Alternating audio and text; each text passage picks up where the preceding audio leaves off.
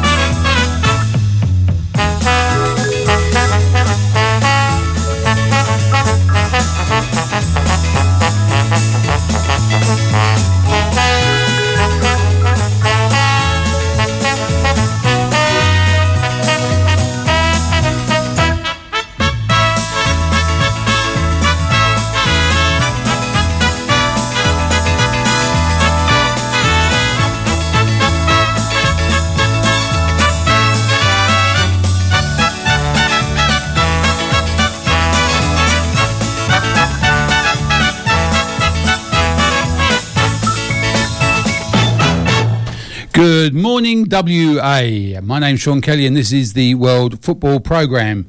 Uh, big thanks to Frank and Jerry for another wonderful Songs for Ireland programme. Um, love following those boys, and good to see them after the, the Christmas and New Year break. Joining me in the studio is the A League stats man, Pete Szkiela. Good morning, Pete. How are you? Morning, Sean. Very well. How are you? Good. Statistically, I'm above average. That's that's what I like to hear. How many standard deviations above are you? Oh, I'd say pretty pretty few, several. Yeah, that'd be, All a, be a lot. that's Be a lot. Yeah. Um, a big show today. Now, um, I'll start off with the first thing, um, and I was stretching when I when I teed it all up, and right up until literally two minutes ago, um, I had Tony Sage lined up, but. It, He's a little bit busy, um, and I've had an apology through from the Glory about that. But um, I think you, with what's gone on, it's been a massive week for the Glory.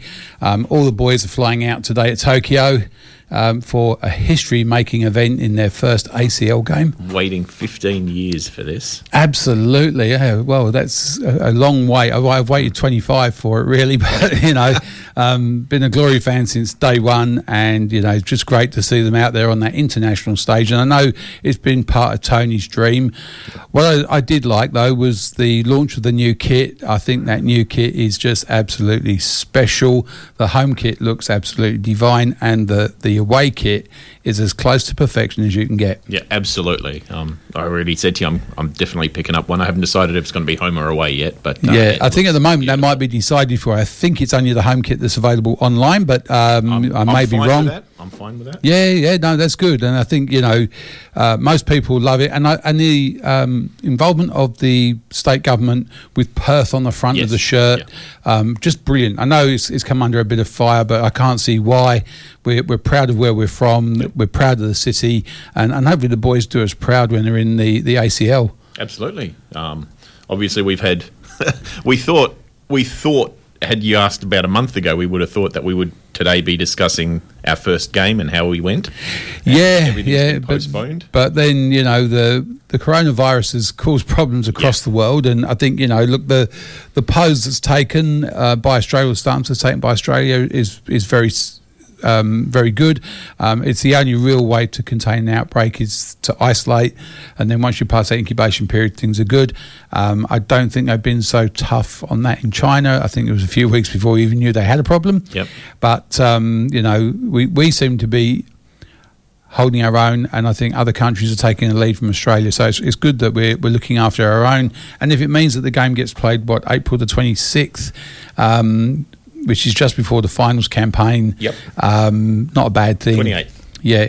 So to have competition there, I think the Newcastle Jets game was the 26th, Yeah. and then we've got a So something will get moved around. something's going to get moved around at that end of the season. And, and so that's still assuming the coronavirus is cleared up by then as well. I, I've still got a sneaky suspicion that they're going to wind up maybe pulling the uh, the Chinese teams out of the Asia. Three points, too lovely. Yeah, we're good.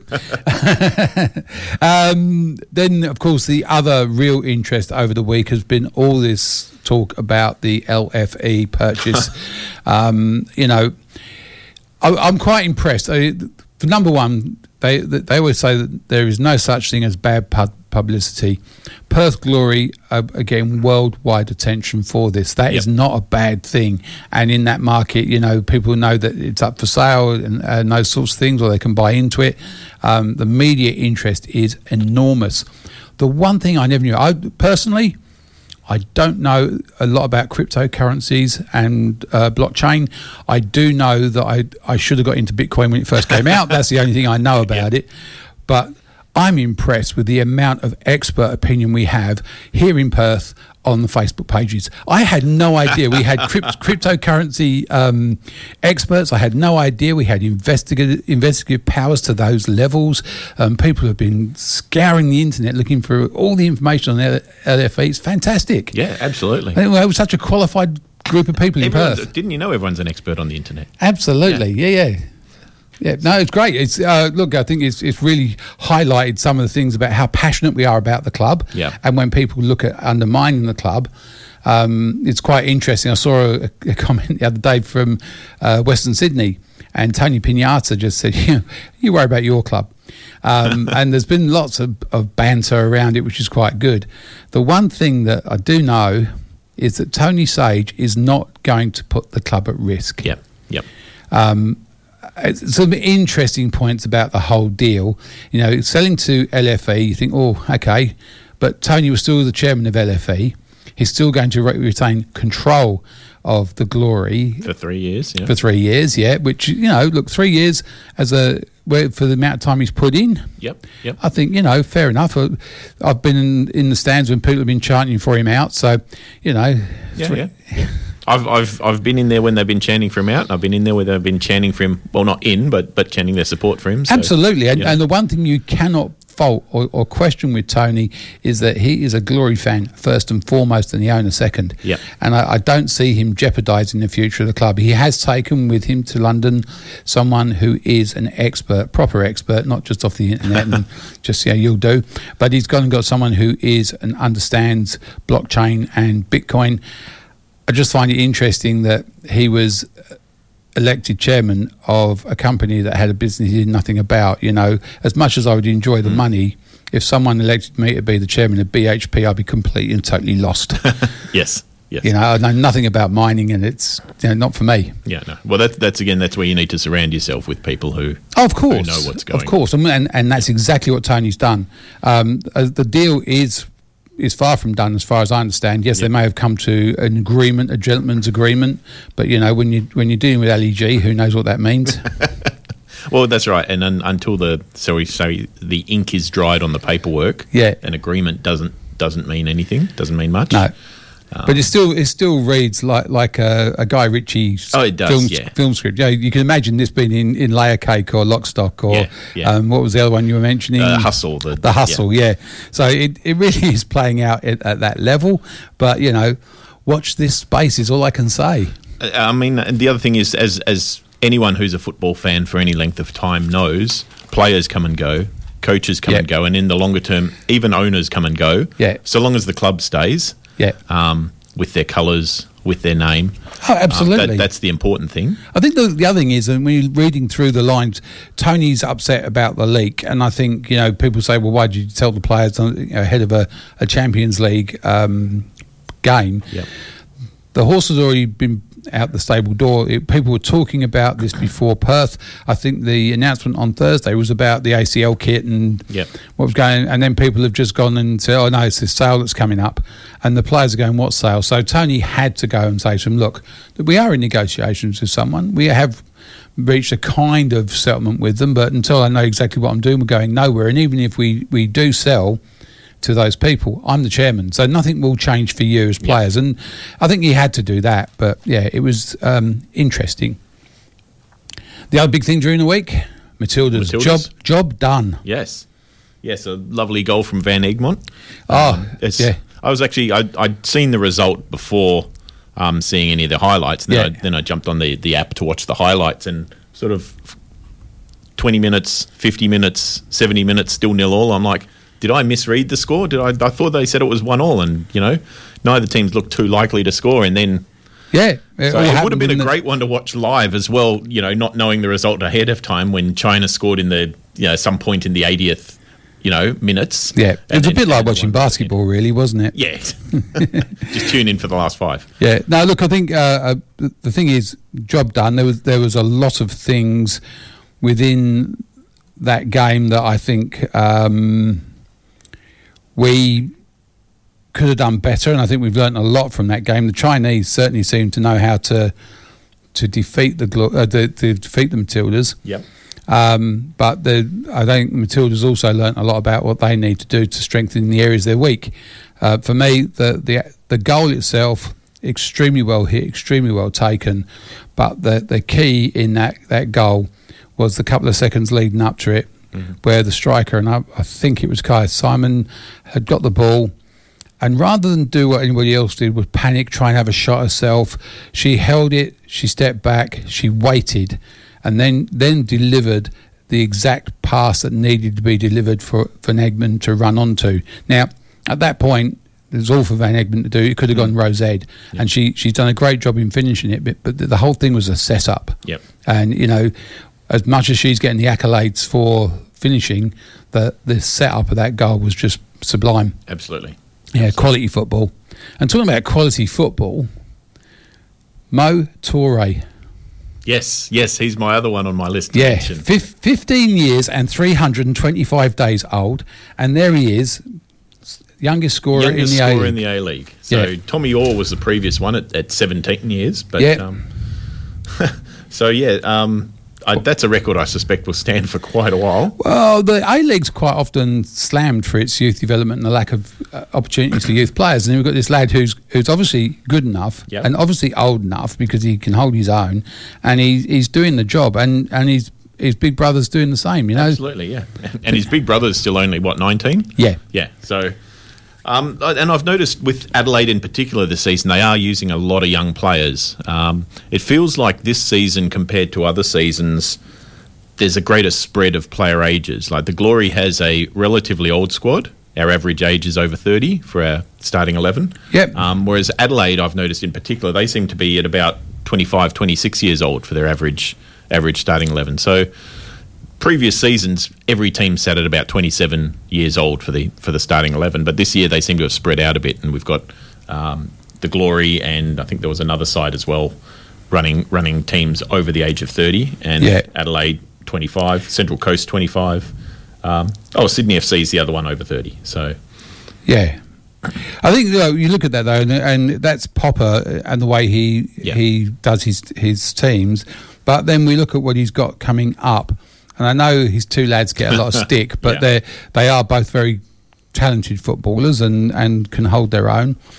Um, but also D'Agostino, who has you know because he was injured, did nothing, played for Australia in the under 21s, and then has had his chance, and by God, hasn't he taken it? he's he's my new man crush at the Glory. Yeah. I'm not ashamed to say. Ah. Move over, move over Economides and move over Risdon from the past. It's Yeah. Daggers is my man. crush. Yeah, the, the only problem I have with Daggers is he was um, when he scored against Victory, his first header was just great in the back of the net. That then the second and third one got progressively higher, and you know, but um, he's certainly doing the job, and that's all you can ask of a player. He's he's scoring more goals or scored more goals than he's played games, and Yep. you know you, you can't ask for any more than that out of a player. Absolutely. And I think you know we, we've done well in, in picking him up, and I'm surprised that Robbie Fowler let him go. Yeah. Yeah. So, Yeah, I was. He he did have a, a quite a few games with um, Brisbane. I recognised the name when I saw him on the team list and thought, oh, okay, I, I know him. I know he's been in the A League before, and, and hadn't actually followed him until until he popped up and scored those couple of goals for Australia, and that's when Hmm. I had a bit more of a look. And yeah, I, I hadn't even realised he was in the Glory team up until that point. Oh, But, he, but he's now. certainly looking the goods, and I thought with the ball at his feet, he likes to run at players, and he looks very dangerous. Yep. I the, the heading was a surprise for me. yeah, Yeah. He's actually got a very good leap, and you know he's um, he's, he's going to be a player, that's for sure. Um, talking of players for the Glory, a new signing. Even though the Glory women cannot make the final series, they've just signed Tia Stonehill. I don't know much about Tia, but um, at least they're they're still trying to play the season out, which I That's think is, is highly important. Um, And their next game is tomorrow. Yes, At Dorrien at Gardens. Dorrien so Gardens, so- at twelve thirty. given that there's no other glory football in town, then That's you, you need to get yourself down there and, and get into it. And I think um, you know they they deserve the following. They've, they've tried hard. The, a lot of them are well, the majority of the team are local girls, and we should be backing them 100. percent Yep. And if you obviously, as you say, we're we're out of the running for the finals, but Brisbane are looking for a win to, to get in there. So if you dislike Brisbane, you can go along as well and hopefully watch us trip them up. Uh, are Brisbane Glory? Mm. No, no, I dislike them. That's it. Just that's how it goes. I'm Gotcha. sorry. Yeah, Yeah, yeah, yeah. yeah. that, that's enough for me. If you're not the glory, then yeah, I don't like you. um, and then a bit of sad news. I saw uh, a Twitter during the week on um, Pele uh, not looking good. His his health is declining, and it's it's it's very sad to see someone who was up there in the pinnacle of you know one of the best, if not the best player in the world. And there's lots of contention about who he is and was. Yeah. But you know, you you can't start that conversation without Pele's name being in it. Absolutely. Uh, and just n- not nice to see where he's at in his life. But hopefully um, he'll get better. And if he doesn't, then you know, Oh yeah, he's um, all the best to him. Yeah, hope, hope he recovers. But uh, as you say, he's he's seventy nine. Um, yep. so And the other news that happened this morning that uh, ba- basically made me spit my breakfast out was, um, I know this one. Yep. yeah, the Man City Yes. Banned from Europe for two years. Uh, I'm sure when I speak to Derek Pollock later on, um, he will have a, a thing or two to say about that. Yeah. But um, massive news coming out of Europe. They're about them. They're, they're still in the last uh, 16 of the cup. They're got a game in the next week or so. Um, you know, they could they could technically still win this and then not be able to play in the uh, Champions League or the Europa Cup. Yep.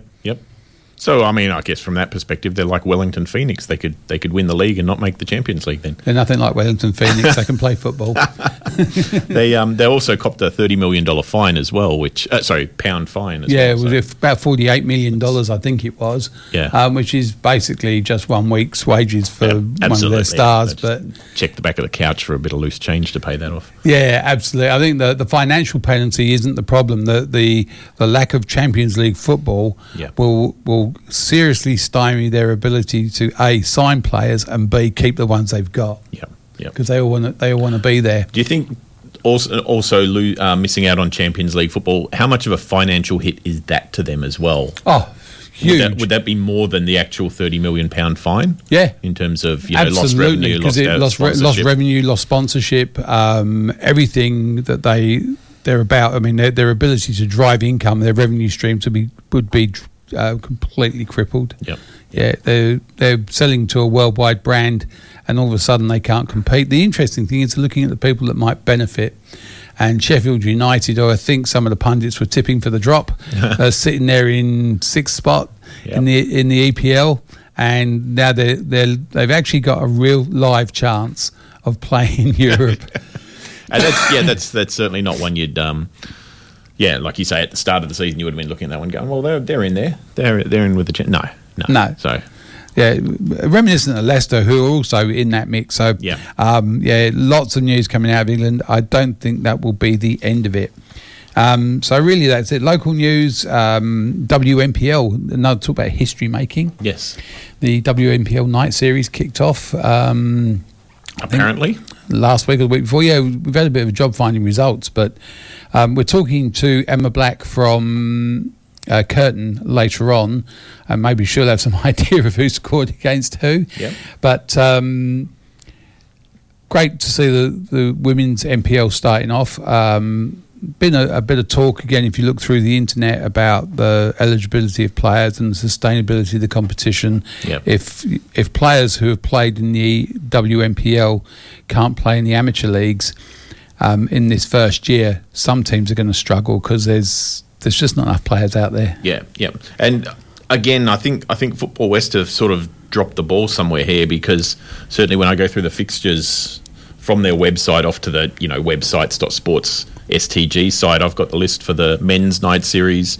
the amateur night series, uh, the state leagues, and the sandbar beach football. But I don't see anything about women's NPL night series or anything. So Um, have you tried looking in the men's NPL or the NPL because the, the men's NPL is not in that list that you've mentioned, No. and the NPL night series is also on. right, and maybe, maybe I'll, maybe I'll have a look. maybe it's linked through that. I, again, that side of it hasn't been portrayed well, and we've got um, Greg Blycha on very shortly, and we'll be able to talk to Greg. All right, about fair enough. You've got you've you've got it then. I'm Oh. still going to say that they've made it not easy to find, but you're right. There it is.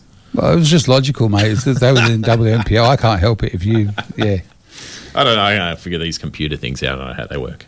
Yeah, absolutely. No, look, it's. I must admit, I've been a big critic of the website. I don't like the website. I don't think it's easy to navigate. Apparently, it's been made for um, portable devices like iPads and, Yep, and yep. phones, and I still find it difficult on that. maybe it's just. I keep thinking maybe it's just me, but Yeah, well, that's uh, and uh, actually looking at the results too, I see that um, just before we delve too far in, the surprise result that Northern Redbacks lost their first game of the night series to Mum FC, which Penny has literally just texted me about screaming Mum FC at me. So but she screwed Mum FC at you at every possible opportunity. yeah, I think there's a little bit more happiness in it when she sees that they've won. But you know, over redbacks as well. Now, look, Yeah. I think it's a very exciting time for women's football. Um, there's been a lot of um, problems over the last couple of years with the, the league structure, and at least, uh, and I know football has come under a lot of criticism for just about everything. You know, from from my coffee was cold to to my toast is cold. Um, is their problem, but they've tried to do something, and I can't criticise someone who's trying to do something. And I think the WNPL structure will certainly improve the game. Yes. And the one thing I, I, I find quite interesting, and, and maybe this is something we'll talk to Greg about, is the financial side of it. Um, a men's NPL player, most of them will expect to be paid. Most of them should be on pro contracts. Um, and there seems to be a reticence to do the same with the women's game. And, you know, this whole thing about being professional or amateur is quite interesting. And people talk about semi pro. There is no semi pro registration. You're either an amateur or a pro. Yep. And amateurs um, don't get paid and they can ha- receive um, compensation for expenses up to a- about $110. okay, Over that, you're on pro papers unless you can prove the expenses yep, and you know working for the club behind the bar or sweeping up or whatever it is that people put on the books is only legitimate if you're doing it Yeah, absolutely. so they can't say oh he coaches our under eights nines and tens if he's not there yeah, so there's the does same- that get audited? Do, do they come around and check that? well, we say that, but I think recently, if you see, there was a recently a team in Victoria that's Yes, been Avondale. uh, Avondale have been seriously pineappled for NPL breaches. Yeah. um, and no, look, I think it's a couple of years ago. Adelaide were done for salary cap breaches and, and lost championship points and and were fined. Um, the same things happened to Avondale for NPL breaches. No one's really talking about it at the moment, um, and we'll see what we can do about that. But if we can find out what it was, but the competitions are coming under more and more scrutiny. There, there is the national registration guidelines in place that tells Yep. everybody what you can and can't pay a player. And as I said, there's only two determinations: professional or, or semi, uh, sorry, or amateur, and that's it. Um, people who are paying players over and above the NRG are in breach of the national registration guidelines, which is quite serious in itself. And anybody who thinks by doing that they're avoiding um, PAYE or superannuation, it doesn't matter if, if and I'll just drag a figure out of the air because I'm not saying anyone's getting paid this, but if someone's getting paid a thousand bucks a week and they're registered as an amateur, that is completely and totally wrong yep, yep, if you're paying that, they are entitled to their super, they're entitled to um, the taxation and everything else that's there. Yep. It's it's one of those things you can't just avoid it, close your eyes and go, oh, it's not happening. That's or that's the way it's been forever. I think yeah, looking around the the country and looking what's happening, certain clubs are being targeted, and I think they're looking at, at making scapegoats. Avondale were big enough to, to send a shockwave through Victoria Yep. because they're they're a very well established club, Yeah. and they're not going to go and bother about you know um, Blacktown United or um, you know the South Sydney Christian Church or whatever. They're, they're not going to bother about you know a little tiny team. Yeah. They're, they're going to make an example of someone big. And generally speaking, that will be one of the NPLs, and it'll be one of the NPL powerhouses. And it winter is coming. Yes. And if you haven't got your governance in order and you haven't done the right thing, um, you know, and this is what, uh, one of the things I want to talk to Greg about when we get him on. But um, we have, we must have professional players signed. There must be, there must be a player in WA that's getting paid more than 110 bucks Yeah. and should be registered as a professional. Yeah. I'd be interested to know how many we have across WA last season or this season, how many we had who signed professional papers outside of the glory, and how many or, or how we compare to South Australia, which is a similar size population and playing group. Yep. Yep. And Avondale, uh, their their fine was um, a pretty big hit for an NPL side. So they uh, three points uh, at the start of the season deducted. Yep. Um, they have to return thirty thousand dollars in prize money from Yep. last year and a twenty five thousand dollar fine on top of that. So fifty five grand they've got to pay. Yeah. Which um, I, I imagine for an NPL side, for a, for a state side, that's that's a fair chunk of change. Yeah, and I can't remember which of the Adelaide teams it was, whether it was City or United, but they were deducted, um, I think, 10 championship or 10 points Yep. for three seasons running. So, Hmm. you know, even if you have a good season, you're still going to finish up mid table Yeah, at exactly. best. you know, you're struggling. So, you know, it's out there, it's happening, it's happening around the rest of the country, um, and I have no no doubt that we will. Yeah, it was Adelaide City. We Yes. have no doubt that. Um, It was six points. yeah, oh, I knew there was Yeah, a but, point, but you're right for for, but for it was three for years, yeah. multiple years, Yeah. and and you know these are serious penalties. Yeah, absolutely. This is not just mucking around stuff. This is deadly, deadly serious, uh, and it's coming. Uh, and I think you know we can bury our heads in the in the sand and go we're the Wild West and no one really cares about us, and then when they do start caring, we'll be complaining that why pick on us? We weren't warned. We weren't told. yeah, yeah. Yeah, it's coming. All right, we're going to go to some messages and we'll be back after this break with uh, Greg Blycha, who is the Chief Operating Officer of uh, Football West.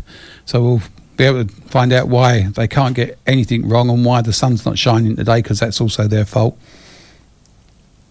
Sorry. yeah, you're in aware of your own, Pete. Yeah, no, sorry. I was just Yeah, yeah. Um, keeping an eye on the Facebook page. So we had a couple of updates. Pel- apparently, Pele has rejected the uh, health claims. Thank you, Peter. Right. So, so Pele is just claiming he's depressed and reclusive, but not actually unwell. Yeah, although, okay. Although I, I, I believe depression counts as being unwell these days. Mental mental health being It a, is a serious no, issue. Yeah. absolutely, and and we shouldn't be decrying any mental health issues. Um, you know, again, depressed is is an illness, Pele. If you don't think it is, Yep. it is. All right, we're back after these.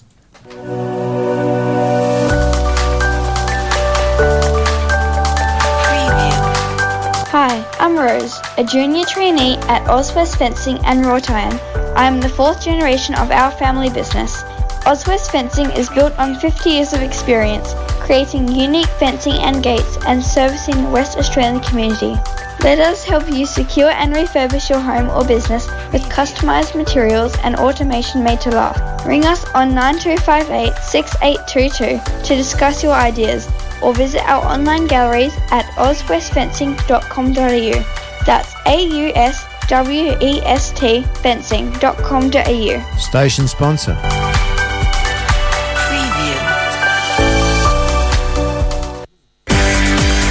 Are you considering data and software development? From a simple website to custom office automation software, phone Andy at DataPlats on 0414 263 938. That's 0414 263 938. Station sponsor. 107.9 FM, your local station. And we're back in the room. Um, yeah, look, an exciting time in football all round. There's um, a lot happening locally with the local game. Night series are firing up for, for the men, the women, the NPL. And um, I know that registrations are really starting to happen now. And the man sitting on top of that pyramid is the Chief Operating Officer of Football West, Greg Blycha, who joins us on the line now. Good morning, Greg. How are you? Very well, thanks. Thanks for asking, Sean. Um, Chief Operating Officer, what does that actually mean?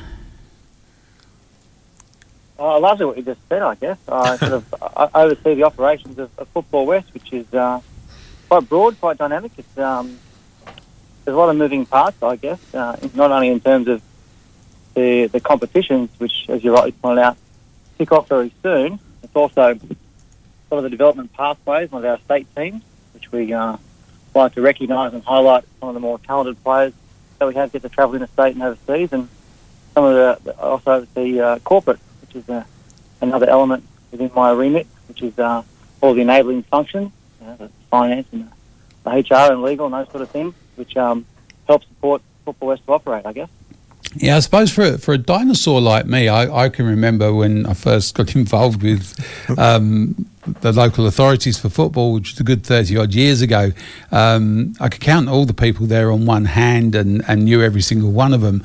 Um, it's grown out of all proportion now. You you've got a, a a playing group of 20, 230 registered players, and I imagine that the the the corporate side of things has blown out completely. How many employees does Football West actually have these days? You're right, we have grown, which is a, a good sign. Uh, growth is a good thing. Um, in order to accommodate the, the growth of the sport, uh, some, therefore the uh, the footprint of Football West as, as an organisation and our staff has grown. So we've now got 39, but that includes, which I'm pleased to say, each of the regions now have a regional development officer which 18 months ago we did not necessarily have um, uh, sufficient staff to, to accommodate the demand out in the region. So Albany, Geraldton, Kalgoorlie, Busselton, Pilbara and Broome. We, we've got regional development officers, which is uh, the last one, Carol Higgins, started last week up in the Pilbara, which is which is great to see.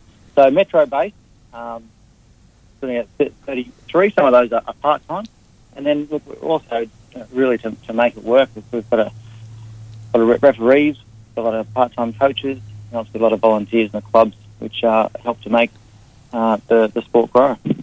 Yeah, it, it seems to have grown. As you said, the game itself has grown. We're one of the biggest participant sports uh, in in WA, and, and I suppose when you look at nationally on a national basis, we are.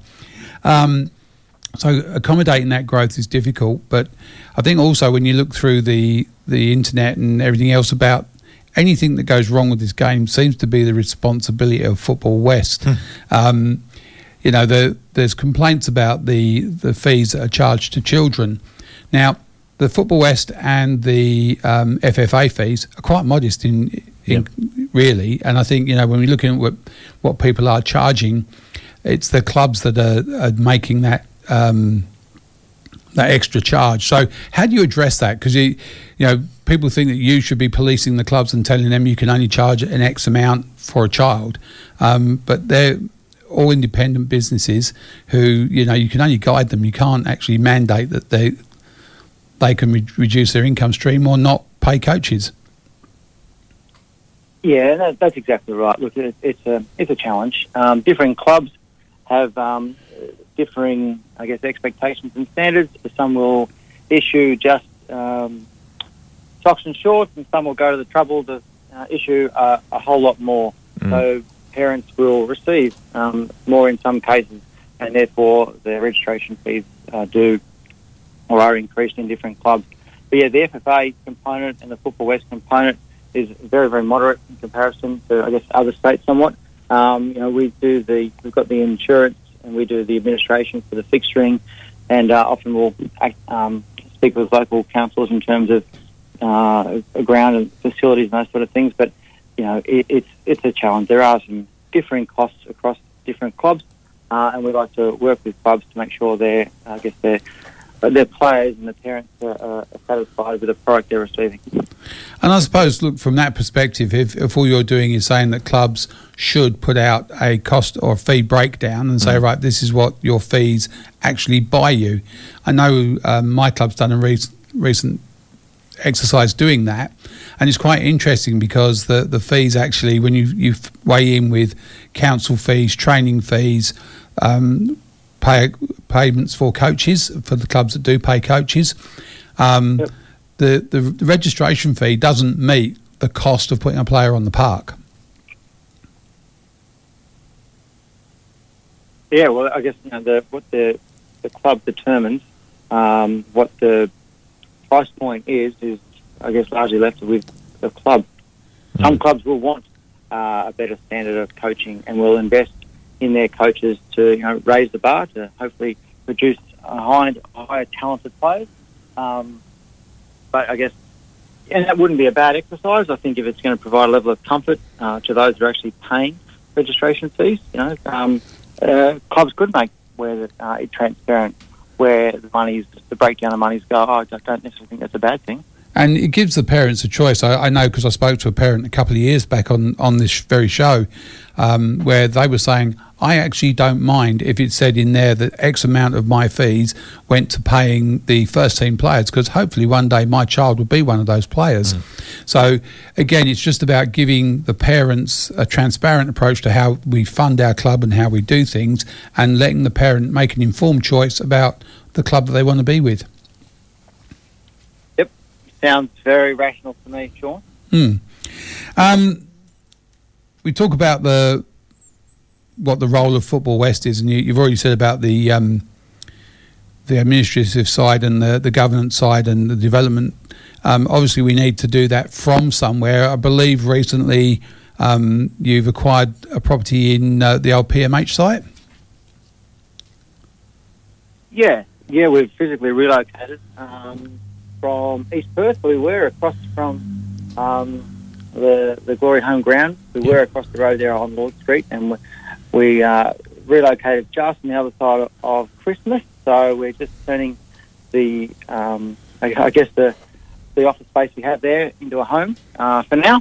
Yeah. Uh, and it's just largely to, to accommodate the growth. We we were really congested, uh, but we got a much better uh, working environment, much better uh, place to hold board meetings and to accommodate external stakeholders. And um, you know, finally, for the first before it was all open plan, and people were really uh, it was quite congested because we just had uh, increased numbers. But now, you know, each of the heads of department sort of have an office for the first time. So it, it's uh, it's a better working environment. I think the staff are pleased. Um, so for, for us, it's a it's, a- it's a win for now. Absolutely, and, and hopefully you didn't get one of the former theatres because they wouldn't have a window in it, would it? Oh, there are a couple of offices which, which don't have windows, but um, look, we're really pleased. Uh, I say it, it's a step forward for the staff. It's a better working environment, and uh, you know, it was just a bit really congested as to where we were uh, previously. We're actually even dislocated for a short period um, with an element of the business um, occupying up some space in at uh, in local government at DLGSC. Yeah. Uh, and made things uh, a little bit harder as well. But we're all, we're all co-located, which is great. Um, we've even got a couple of hot desks to accommodate our regional staff when they do come into Perth, which is something that was a real challenge in the past. So we're, we're, we're pleased where we are. And and running, you know, over two or three sites is is never ideal, and you need those, particularly the heads department, close by for, for making those decisions. Um, a home of football is, is talked about. Is that still something that you in Football West are engaged in with local government? Yeah, we are. Uh, look, we're, we, we are having you know, really encouraging conversations to um, get a home. You know, every other major code in WA has a home, and I guess every other state for football ha- has a home, and yet we haven't really got one here. So, you know, we're, we're, we're pleased to have the announcement from um, Prime Minister last, last year making a commitment to the State Football Centre, and, you know, we're having encouraging conversations with states and local government to um, you know, get some the final piece of funding to be able to make that facility become a reality. And, would that be wholly for Football West, um, or would that be something that you would be sharing with the Glory? Uh, look, those conversations to be had, we've obviously would, would extend uh, an invite to the glory. Uh, what that looks like yet is, is still to be determined, but you know, we've, they're uh, fully aware and briefed in um, of, of our intentions. Uh, so they're currently co-located with a, with a number of sports there in uh, in Floreat, uh, Underwood Drive.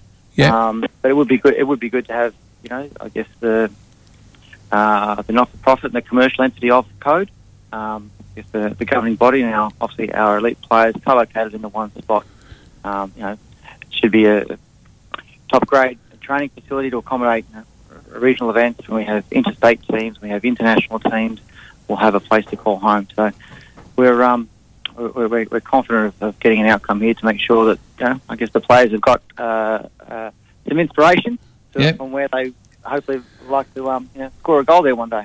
And within that, would there be any consideration for um, an area or space for the Hall of Fame? You know, we there's a big push across the country, and I think um, as a sport, soccer do it better than most, or football does it better than most. Um, is looking after that history of our game, and I know that the um, the Hall of Fame WA does a fantastic job with that, but it still lacks a home, and that the home of football should be where that is accommodated. Yeah, that's, that's definitely something we can look into. Um, the you know the actual um, build is uh, you know when we receive that final piece of announcement, there'll be um, a number of moving parts to, to look and feel what the end construction looks like. But uh, you, you make a good point. Uh, the Hall of Fame should be in the home of football. Mhm. So you know, well, I'm sure we could look to accommodate, but we have those those discussions when we uh, confirm the final final funding piece. Um, A League license. There was talk years ago of of the glory. Uh, sorry, the Football West being interested in running the the second A League license in li- in uh, Perth. Do you think that's still a dream, or do you think that's something as a competition administrator you shouldn't be doing? I, I don't think it's something we have an appetite for the here and now. Um, not to say it's completely off the table. Um, I guess uh, our, our focus is to uh, administer competitions and, Yeah. and, and grow the sport. Um, and we do take uh, some guidance off FFA and um, a, a second license. I guess it, it's, it's not something readily on the radar here and now, but you know, to, if there's a demand in time, sure, that's something we can unpack. I remember when that that second license talk came out. I the first thing I did was check the date because I was sure it was April first. Um, I, I, I, could, I couldn't imagine Football West. You know, as Tony Sa- Sage has said, running the glory, it cost him. You know, he, he loses a few million a year. I, I don't think that's something we'd want Football West to be doing. Um, if there was Yeah, a demand for it, it- and another businessman came in and said, you know, we're going to establish you know some other uh, team in Perth and there's a demand for it and I'm prepared to fund it that's one thing. But yeah no we wouldn't want I don't think we'd want the the governing body to be doing that sort of thing. Bit of distraction. yeah absolutely. Um, now we, we talk about the development of the game, and, and something that Football West has done for a long time and very well is the development of, of state teams, junior teams, futsal teams, um, and that kind of thing.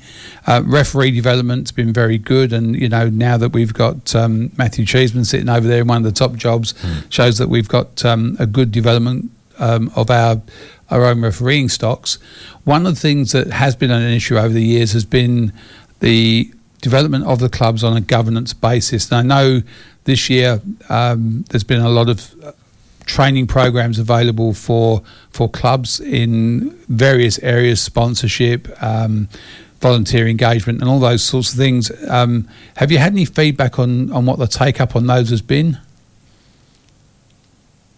we, we would like to see more. So we have been um, rolling out club development workshops south of the river, north Yeah. of the river, and, and we will continue to run club development workshops for the benefit of the clubs. So we've uh, come up with 10 different topics ranging from how to secure a grant, how to effectively run a club, how to balance the books, and some of these workshops are probably more tailored to different appointments. So if you want to balance the books, obviously the treasurer might be a good fit to attend those ones, and we want to run more of them. So Mm. I'd rather you know, teach people to fish than give them fish. Uh, I think we've got a responsibility and obligation to to coach and mentor and, and help the club succeed and, and, and prosper. Because I know there are so many volunteers give so much of their time uh, trying to generate sponsorships or the raffles or sausage sizzles um, to, to help the club. Um, and you know, we, we feel if we can help them uh, understand a, a process in how you might secure a grant, or you know, there are ten different topics um, which, whether or not uh, a Football West employee is um, presenting and delivering, or we've engaged in sports consultants also to help to present to the clubs. Um, yeah, we, we see a, real focus area for us is to make sure we are developing clubs. Uh, so we had I think, 10, work, 10, 10 workshops on the other side of Christmas. There's 10 more uh, out until April already scheduled. and we're going to continue to roll these out after the remainder of the year. And I see it ongoing. I don't just see it living to, to 2020. Uh, it's something that's part of our remit as the governing body, the State Sporting Association. We, we, I think we have to Oh yeah, I, and I think get better. When when you look around the, the, the state, I mean, obviously the grant writing is a skill, and you need to know what grants you can go for, and, and any help we can get in that is great. We can't always affect whether or not we're in a marginal seat, or um, you know, a Liberal might need an extra vote or two, but you know, in general, the the grants need to be written uh, in a certain way, and if you don't know the formula, then you've you've not got a chance. That's Uh, hundred percent. Yeah. So it, it's uh, they're on our website. The different um, locations and timings, and yeah, Yeah. they, they're invariably about ninety minutes a, a topic. Um, I know it's hard. People work, uh, so therefore we, we acknowledge not everyone can get to all of these, but we're just going to keep rolling them. I've No, I, told the I think Yeah. something where for the development of the for the development of the game, you must keep them running. Um, and you know, a lot of complaints that people have is about oh we don't know and we don't get told and we don't understand things. And you know, you, at least you're now putting out that avenue where you go well if you you don't know how to write a grant, we run this workshop. Um, governance is becoming huge. We were just talking before you came on about Avondale and their breaches on the um, NPL um, over there and what that's cost them. Adelaide City previously have had NRG breaches, um, and you know we're getting to a point now where the turnover on these businesses, and that, that's what a club is, particularly when you're looking at an NPL or Division One State League or even two. Um, some of them are, are turning over a quarter of a million dollars or more, um, and you know the bigger clubs uh, with a lot of juniors in them when you you're generating those funds, you come under a lot more scrutiny, and if you're not getting it right, it's going to hurt. Yeah. Yeah, look, and there are challenges. If you're a volunteer and you haven't got your, your family first and your day job second, and, and sometimes football comes in third, and that's fair enough. It, it's really hard to, to be on top of where, where, the club is at because it does take a lot of time, and I'm continually surprised and impressed uh, when I get to a game and, and I speak with a club committee member, a, a president, or someone, and, and they say 20, 25 hours they invest in their club every week. Um, it, it's unpaid, and, and they're just doing it for the betterment of their club. So, therefore, when I when I hear those words, a I'm so uh, surprised and impressed that, that people have such dedication. Um, we, we've got a responsibility to, to run those development workshops because you know if we don't do it, no one else will. Well, no one else. We're we're, we're, we're I guess uh, re- responsible. Yeah, absolutely. I think look, there's one of the things that seems to to be a, a problem is the professionalisation of the sport, and you know we. I don't know how we, we compare with other states in professional contracts outside of the A League teams, um, but I think we're behind. Um, and professionalisation goes all the way through, not just the players, but also the, the committees and the management structures. Um, with the money involved, it's no longer just um, someone's little private enterprise. It's it's actually a, a, running business where you're dealing with other people's money, and it needs to be um, accountable. And that's why the, the governance of a club is such an important thing. Yeah, no, I, I agree. Okay. Um, now I see another committees or um, things come on board. You've just recruited uh, three very very good people to um, run a program, which is the Brains Trust. Um, with Jason Petkovic, James Curtis, uh, Laura, Laura Brook were on the opening, um, but there's some fantastic people in there like Tanya Oxtoby, Mich d'Avray. Um, what is what is the Brains Trust going to do? Oh, you're referring to the game development committee? Yeah, Right. Yeah. Look, I think it's a, that's a good step. So we have these subcommittees from the board. So there's the governance risk, there's the finance and audit, and invariably they would channel reports into the board um, uh, each board meeting. But we felt that there may have been, I guess, uh, uh, a lack of football knowledge being channeled into the board. So therefore, the establishment of this game development committee would be there to consider um, risks, challenges, uh, pretty much anything football related that the board want to, I, I guess, um, have a level of expertise and understanding of the code and the government committee, uh, sorry, the, the game development committee, then would also, just like those other two committees, present a report to the board. So the board have a level of comfort and a level of assurance to know that we've got, uh, I guess, recognised experts that have a very detailed understanding of the game, presenting um, recommendations to the board for consider, well, I guess, to consider, approve or reject. So it's just a, uh, I guess, a sounding board. It's another level of rigour to make sure that the decisions coming out of the board are as good as they can be. So yeah, we do have um, uh, quite pleased with the makeup of that game development committee. Um, I'm not sure they've ever had a game development committee in the past, but it would run very much the same as how we run our governance and risk and our finance and audit. So I guess when there are topics which need to be thrashed out, and you know management invariably will execute decisions based by the board. This gives the board, uh, I guess, a level of comfort that things that, that might not always be considered get considered by experts. The board have some comfort in their decision making. Sounds very similar, though, to the remit of the standing committees in some ways. Mm, well, the standing committees are probably limited to their their competition. Yeah, Uh, standing committees probably don't look so much in the development pathways, or they may not look at the uh, you know, age of engagement quite so much.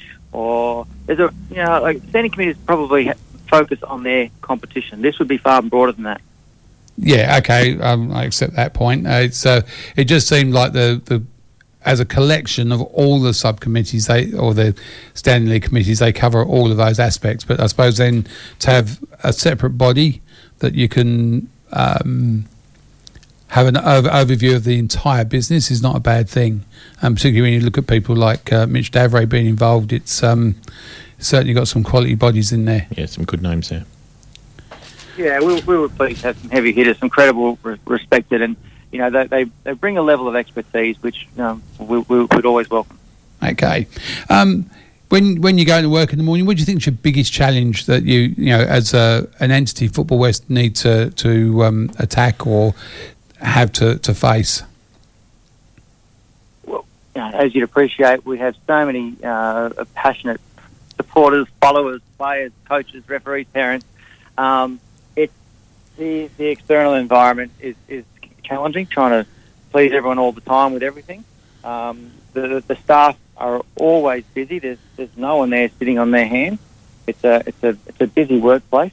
Uh, having worked in many many different organisations myself, it's one of the busier ones. We, we don't have um, uh, whilst our footprint has grown, everyone's busy, and, and I would say uh, making sure that we can um, administer the game. That's our focus. That's our external facing. Our member services are, are, are a busy team, um, but making sure we're you know, we're consistent, we're transparent, and uh, providing the best product.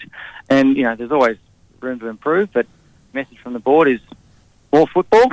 Uh, you know, whether that be beach football or walking football or you know, a corporate challenge or a regional country week or you know there's so many different formats but first and foremost is uh, administering I guess the, the competitions that we have uh, is our centre of gravity our primary focus and then we still want to build on that to make it more accessible you have different formats different times different structures probably make it more accessible and you might you know reach out to a different demographic that which is good to get, get more more participants involved in the game. Oh, absolutely. Look, I think we're all passionate, and you know, you you don't have to look any further than your own office when you've got people like Alex Navatzis there that uh, you know live and breathe the game. So um, there's there's a thousand people out there doing exactly the same thing and uh, with exactly the same um, passion. Um, so I think that's one of the, the things. Managing that passion is sometimes difficult. Um, people do tend to, to to run first and then you know not stop and think. And I suppose um, with your background being in the military, you, you're a you're strategic, you're a planner, you're a thinker, and you, you don't get caught up in the emotion of it. And you, it's that em- emotional management's always a problem, isn't it? Yes, yep. Uh, you know, they, I try and tell the staff that no one's going to get shot. and no one, everyone's going to put their head on the pillow at the end of the night. And everyone has, no one has fear of not waking up. So just do the best that they can do, um, because some of the hours the guys carries, and it's all because they want to make sure they provide the best service Yeah. Um, and yeah, you know, they there, there is a bit of emotion on, on occasions, but I tell them to you know, just remain calm. It's um, you know, it's not the end of the world, and uh, make sure we we're as long as we're consistent and transparent. When you move outside of competition rules, that's when you sort of get into shaky territory. Oh, that's So, what legal are for, sure- though. Yeah, so that's why we say in accordance with here are Yeah. the rules. As long as, as I don't stray outside them, um, you know, and then then it's you know it's, it's fair and consistent for all. Absolutely. Um, you've been with us for how long, Greg? Uh, we're coming up to eighteen months now. Okay. That's a, a fair while. So you've, you've got a good handle on things, and you're obviously planning to stay for a while. I'm continually learning. I can definitely say that. Um, it's it's still uh, a lot to learn. To be fair, I'd like to spend a bit more time in the regions to get an appreciation of the the associations because I know they are trying to do their best, and probably would like to spend a bit of time with the executives on occasions to you know, to get their messages heard and felt, and uh, some of the challenges that they face. Um, but yeah, I'm constantly learning. I, I do draw upon staff's advice. Um, I'm really pleased. You know, Jamie Harnwell's been in the game a long time. He's mentioned Alex Mm. has been in the game a, a, a long time. So you know, their their, their counsel is is well appreciated, and we've got some pretty good coaching stocks, which um, you know uh, are great for me to learn from. Um, yeah, you know, I, say I'm constantly discovering and learning as we go, but I, think we are progressing. I mean, registration's are in a good place. BMI numbers are in a good place uh, from where we were, and we've still got you know, further goals to, to reach. Absolutely. Look, I think you- you've got a huge portfolio. There's there's lots of different streams that people are, are not aware of. We all get a bit insular about the, the area of the game that we're involved in, um, and it's just nice to be able to talk to the man that's to blame for everything that's gone wrong. So I really do appreciate your time. It's nice to have someone to blame. That's all right. Thick skin, broad shoulders, that's fine. It, sort of comes with the territory a little bit. But, Yeah. You know, it, it, it's making sure that we, we, we do respond in a, in a timely fashion, and, and sometimes that's a challenge. because The volume of, of um, inquiries and calls we get is, is, is quite large. Yeah. Um, but I, I think we are moving in the right direction. Yeah, I, I know of one person that's had a, a little grumble to me about you not answering his emails, but you know, I'm sure you'll get round to it shortly. Could be, could be one of many. no worries. Thank you very much for your time, Greg. Not a worry, Sean. Thanks for the call. Thanks, mate. See ya. Take care. Bye-bye. Greg Blycha, who um, is the Chief Operating Officer of Football West, um, not a job that's enviable. You know, there, there is so much passion out there in football. world, Absolutely. and you know, appreciate his his sense of humour, but um, and there's, there's a lot to, to do when you you're sitting in that. And the 39 staff sounds like a lot, but it's not an Yeah. awful lot. And you're right, it's it's that role where you're going to cop the blame for anything that happens that goes yeah. wrong. But I like the way they've gone. I mean, the development workshops for the the clubs, um, as long as it's not a one-off, because at the moment, I think over Christmas, the people are just, you know, people call it the off season. Anyone who's involved in administering a club knows that you're your busiest between October and March. Yeah. Um, and then once the season's up and running, that kind of the pedals off a little bit. Yeah. Um, but there's never really a quiet time in football. No, no. Uh, uh, but it is important that clubs invest in going to these seminars. Uh, you know, being able to write a good claim or a good um, grant application is, is vitally important. But knowing how to the governance of the club, engaging sponsors, engaging volunteers, all of those things are you know core skills that you need at a committee level. That's right. That's right. And it's and it's good that the clubs are getting the chance to get that. Yeah. Yeah. So it's not just about player development; it's about development of the the other committees and other things that go on. Yeah. So, um, now look, good luck to him. He's, he's been there eighteen months. Um, I've met him a couple of times. I met him at a Hall of Fame function. He is, although not a, a soccer man by by birth, but Yeah. he's he's very passionate about his job and about the, the role he has. And although he was in another sport, it's it's quite similar to football in its structure. So I think you know those skills are always transferable. But um, sometimes it's good to have someone who's not in that passionate mode. Yes, yes. Uh, well, dispassionate is what you're looking for. I guess. Dispassionate, So- so, yeah, absolutely, and, and particularly at that level. So you know, um, I think he's doing a good job. We'll see how he goes. Yeah, that's right. And All if not, we can blame him for anything that goes wrong. No, well, during the uh, the last few weeks, we've we've been having the um, night series. We've We had the um, NPL night series. That's right. Yeah, and what's the latest in the in the NPL night The series, latest. Pete? So if we're going through the uh, the results, if my website brings it up. No, okay. So we'll go through the fixtures anyway. So coming Yeah. up today uh, or tonight, uh, at Dalmatinac Park, uh, Cockburn City is hosting Floreat Athena, uh, and down at Frank Drago, Bayswater City's at home against Perth Soccer Club, and Rockingham City is at. Uh, Hosting, not hosting, it's at uh, Frank Drago Yeah. against ECU Joondalup. And in Group 2, uh, Sorrento is playing Gwelup, and Gwelup sitting top of their group. I noticed. Yes. So that's that's that's next week's one. Okay, that's Friday next week. There we Okay. go. So the fixtures are all over the place. So that's, yeah, that's next week's one. But- But there, there are games out there, that, particularly if you get yourself down to um, Cockburn tonight, you can see a right, couple of games. right. Okay, and uh, recent results. So last night, Valentine's Day, uh, Percy Doyle hosted uh, was the venue for Sorrento losing two one at home against Inglewood. Uh, Perth Glory had a three one win over Balcatta, uh, and the other game tonight at Armadale, uh, sorry at, at uh, Park is Armadale against Gwelup. So that should be a corker of a game actually. It should be. It's some very good games there. I think uh, Sorrento um, haven't had a particularly good night series, though. No. How much? How much of an indication of uh, how a team will go in the NPL proper do you think the night series is?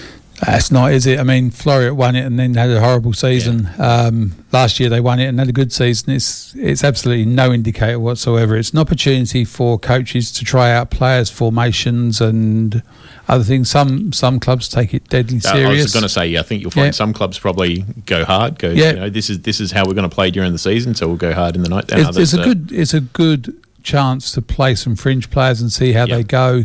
Um, it's a good chance to trial some players you've not had before, see how they fit with your system.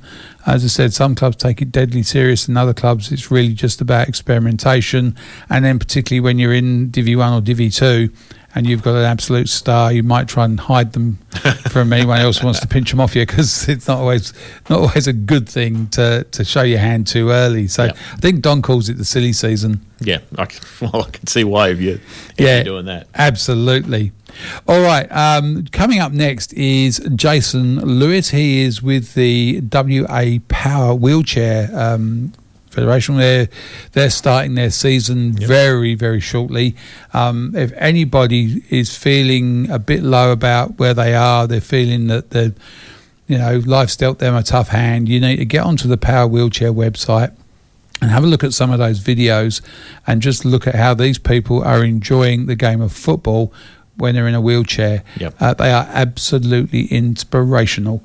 Um, you know, you look at them and you think, what have I got to complain about? Yeah, yeah. I've seen them playing down at Loftus, and, and Yeah. and I actually noticed. So it's um, Bayswater and Floreat. Yes. are the two clubs, and I actually noticed that uh, Sarah Kerr is one of the Floreat players, and Yes. apparently she is a cousin of Sam Kerr. Yes. So- yeah, no, look, there's some very talented um, lads. There's there's one guy, uh, name forgets me, but I think they call him the, the Messi of power wheelchair football. um, you know, it, it's incredible what they do, and watch watch how they take free kicks. Um, you know, you you've got this person who's um, paraplegic, quadriplegic, um, and they're just the the more able-bodied people who do a complete 360 at speed and then ball goes flying it's just crazy it is absolutely Yeah. crazy and the smiles on them is just absolutely Yeah. it's, it's, it's inspirational uh, we'll talk to jason about what they, they do how they do it and, and where they need some help because they obviously do need some help so we'll be back with jason after this break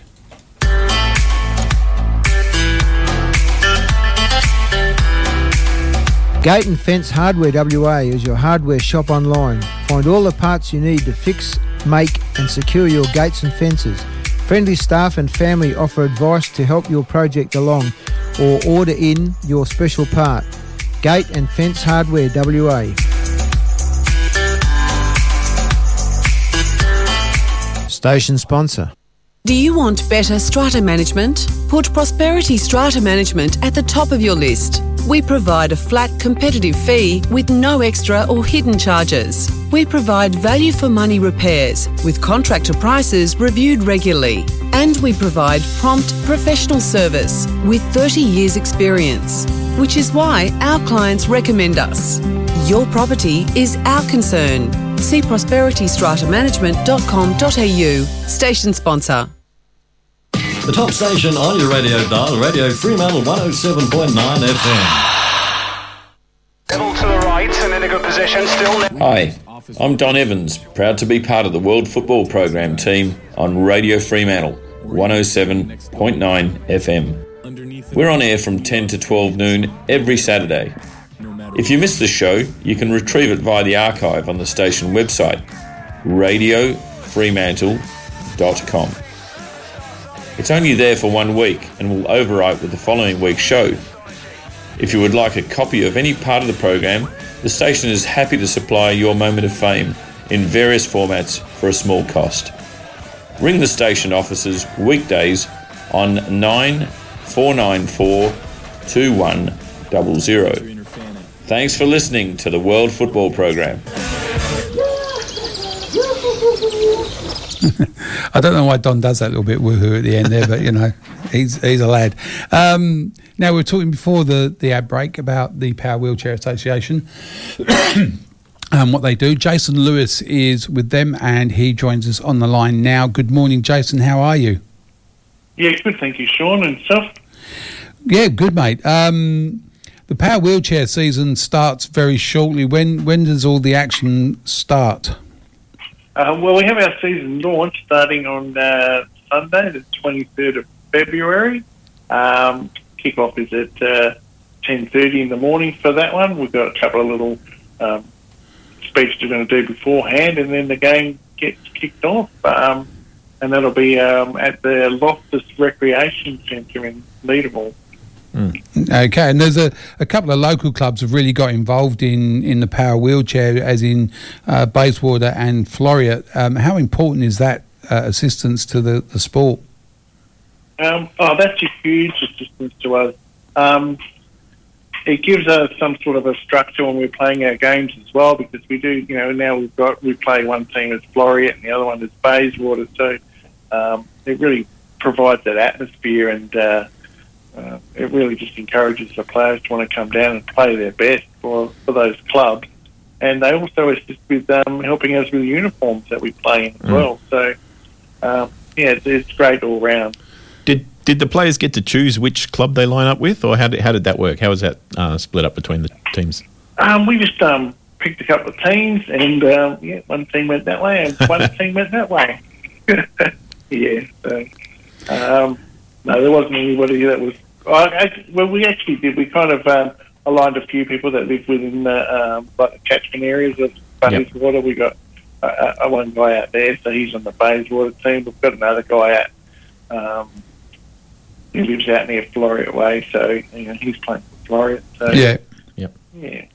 Um, now the the season it's it's a, a sport that's heavily reliant on a number of things. The the equipment, as in the chairs, is not cheap, but also the um, the amount of volunteers that you need. So, um, how are you going for things like sponsors and volunteers? Um, yeah, well, we can always do with um, sponsors. It's very expensive for us to um, travel because we go to Sydney twice a year um, to play once at the Nationals and the other one at the um, National Club Championships. So um, to have the support and help to get there, it's um, really quite important for us because the cost that's involved, um, you know, we take our own support staff, um, we have to travel with you know, two chairs, and um, so it gets quite heavy. So some of us even have to take two carers along with us to help us um, play sport, and that adds more and more to the cost. So um, the more financial help that we can get, the, the better off we'll be. Um, what sort of barriers are there for, for someone who is playing? I mean, I imagine that someone who is a fan of football or would like to get into a sport who's in a, a wheelchair or is wheelchair bound probably thinks that there's nothing for them. Um, how do you get the word out? How do, do people know that they can be involved? And at that level, um, can they play in their own equipment, or do they need to borrow something a bit more robust? Um, they can play in their own equipment as long as they've got an electric wheelchair that they use for day-to-day mobility. Yeah. Um, they can come along and play. Um, we can sometimes adapt a little bar that goes around the front for kicking the ball on the chairs, but um, in all honesty, the day-to-day chairs aren't the safest chair to be playing in. Um, so we there are specialised um, like wheelchairs that we that we um, that we use. Yeah. Um, and they're all personally individual. You know, they're individualised to each person. So uh, the cost is quite expensive for those, but we Mm. are trying to, you know, try and raise some money and funds so we can get a, a you know, maybe an extra one of the sports chairs down there. People can come down, have a go, get into one of those chairs and play the sport safely.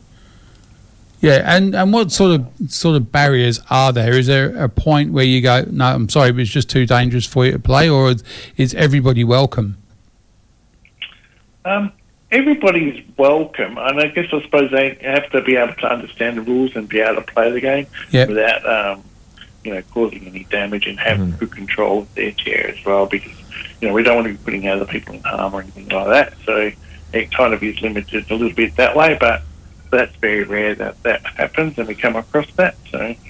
About having things like an oxygen bottle or, uh, or whatever, because I suppose that can be tethered down quite strictly and um, is not an issue, even though it's it can be a, a potentially dangerous thing. Um, no, that's all fine. That's all well. A lot of the guys, um, you know, they're reliant on um, oxygen, you know, and they, they carry that on the back of their chairs. They've got special machines, and it's all um, on the new chairs, on the sport chairs. They're, you know, they're all designed for safety, and they everything's compact and it's easy to drive around in and stuff like that. So, um, I guess our safety is the most paramount thing when we are playing sports in the wheelchairs. Mm. Yeah. Now, when we talk about volunteers, what sort of people do you or- volunteers are you looking for? I mean, uh, is there a certain skill set? Is there certain roles that volunteers can have, like linesmen or scorers, or do you actually need people that can physically assist someone in and out of the chair?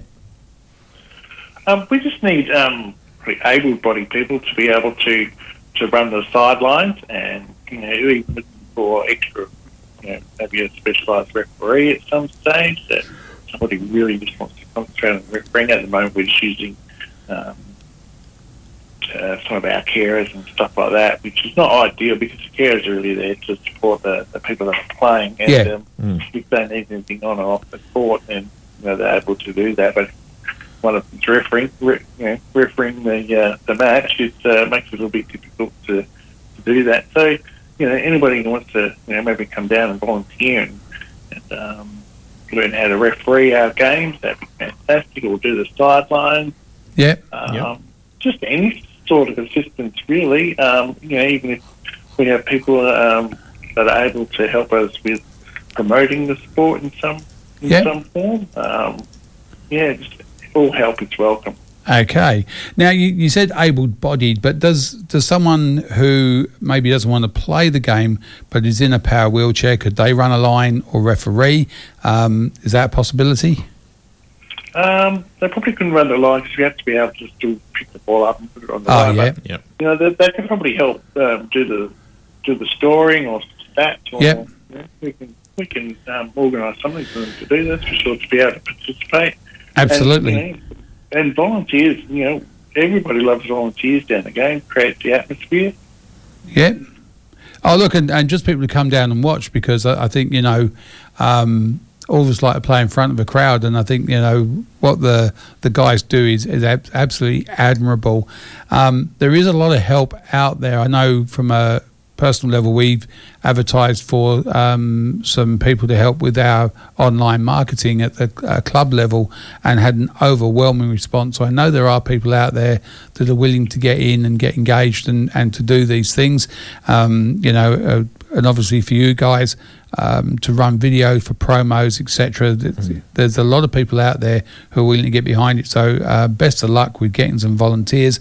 If someone is out there and they want to either donate some money or they want to know how they can volunteer, how do they get in contact with you? Um, they can get in um, contact with us via our uh, webpage. And, uh, it's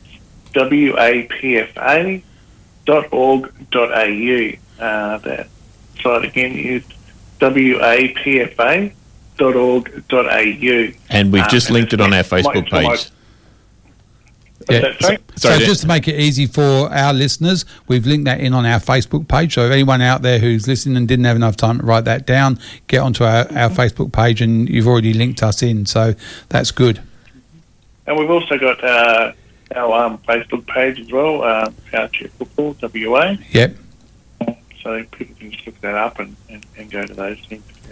That's great, Jason. I think you know what you guys do is absolutely outstanding. Um, you know, utmost admiration for the the athletes themselves, but um, for you guys that, that actually make it accessible and you know, the work that you do. I know we, we talk about football volunteers in clubland putting a lot of time in. I know that you do um, in and out of your own time. So um, really appreciate what you do for the sport.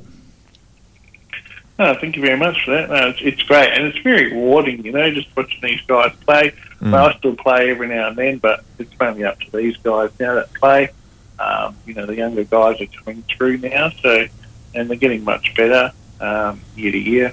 We've It's been a- a, long, hard slog, and you know we've started in 2012, and it's only up to this year now that we've got affiliations with the, the local clubs in the community, which is fantastic.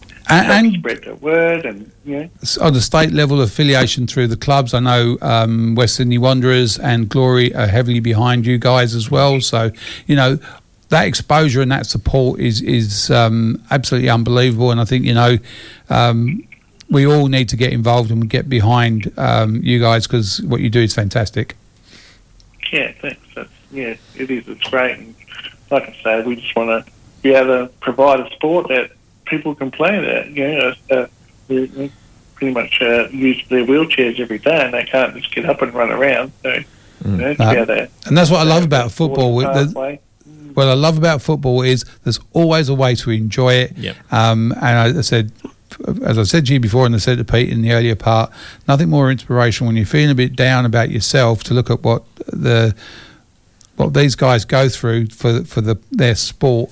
And you just think, what have I got to complain about? You know, I think it's, it's an inspiration to all of us. So thank you very much for your work and thank you for your time this morning.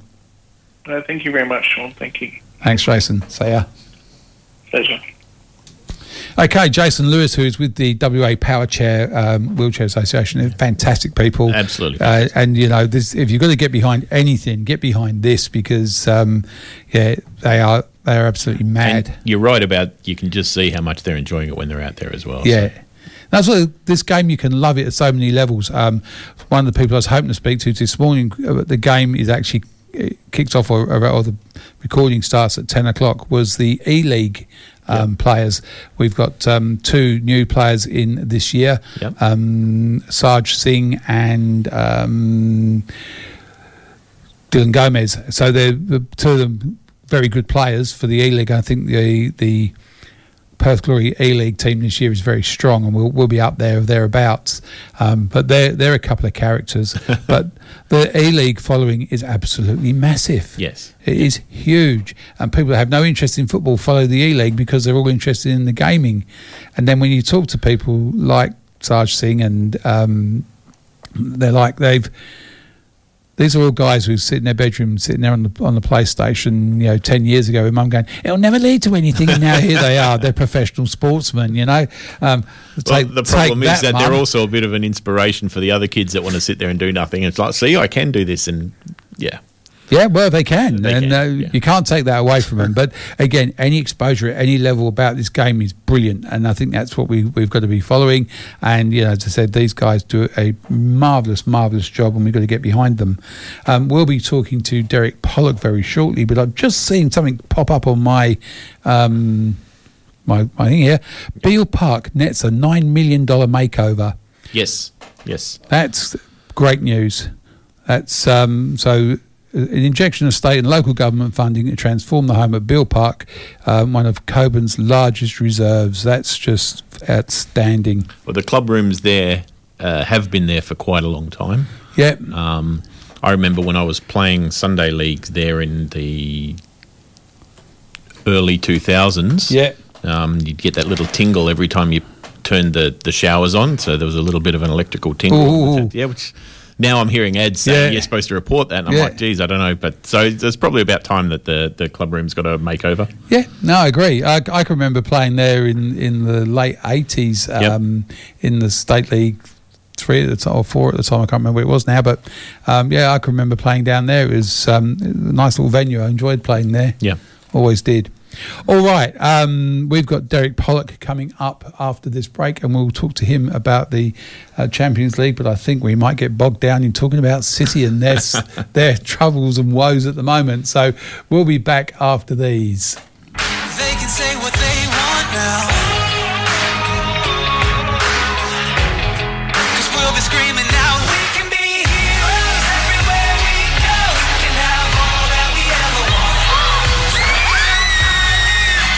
West Coast Futsal Association has social competitions at Hollywood Futsal Club in West Perth and the Mount Lawley Futsal Club. Competitions are open for new players looking for a kick around with mates from Monday to Friday. For those looking at high level futsal, there is the Junior Leagues in Karrinyup on weekends and the male and female Superliga competitions based in Subiaco. For more information, contact Brittany on 0481 881343.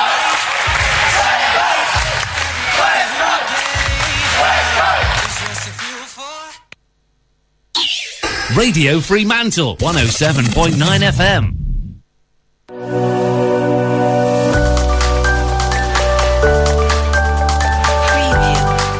Hi, I'm Rose, a junior trainee at Auswest Fencing and Wrought Iron. I am the fourth generation of our family business. Auswest Fencing is built on 50 years of experience, creating unique fencing and gates and servicing the West Australian community.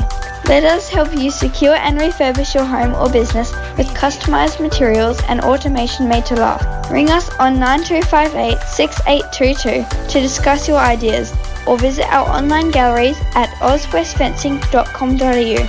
That's A-U-S-W-E-S-T fencing.com.au. Station sponsor.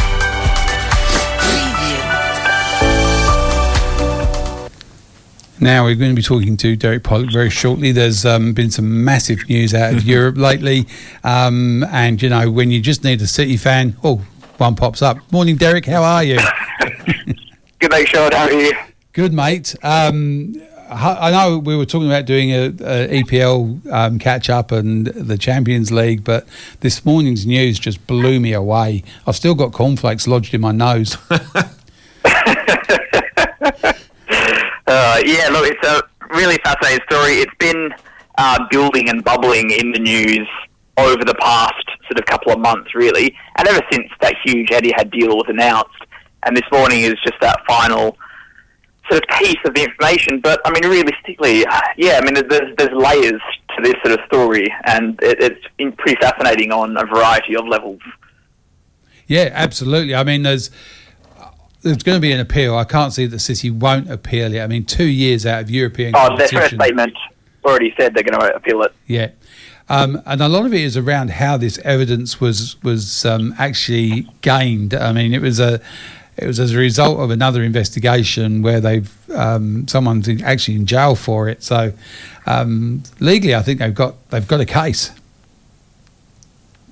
Yeah, and I think again this is where we where I start talking about the sort of the various layers of the story. So for listeners that aren't totally around the story, it's based around the sponsorship that the club received uh, and the links between where the sponsorship money was coming from and um, Sheikh Mansour, the owner of the club Yeah. from Abu Dhabi.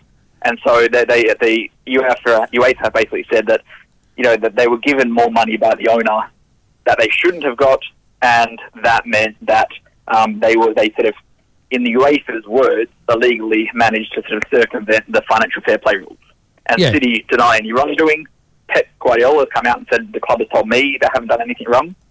Um, and so, yeah, it's toing and throwing around that. However, a lot of it came out um, in the German newspaper, I think um, Der Spiegel, Yes. and there was a lot of news reports around that. And that's when City started to get um, very publicly annoyed by saying, "How has a newspaper got all of this information that was supposedly confidential?" Hmm. And and you and know so there's Yep, anything electronic is is not confidential these days. It's so easy to get hold of.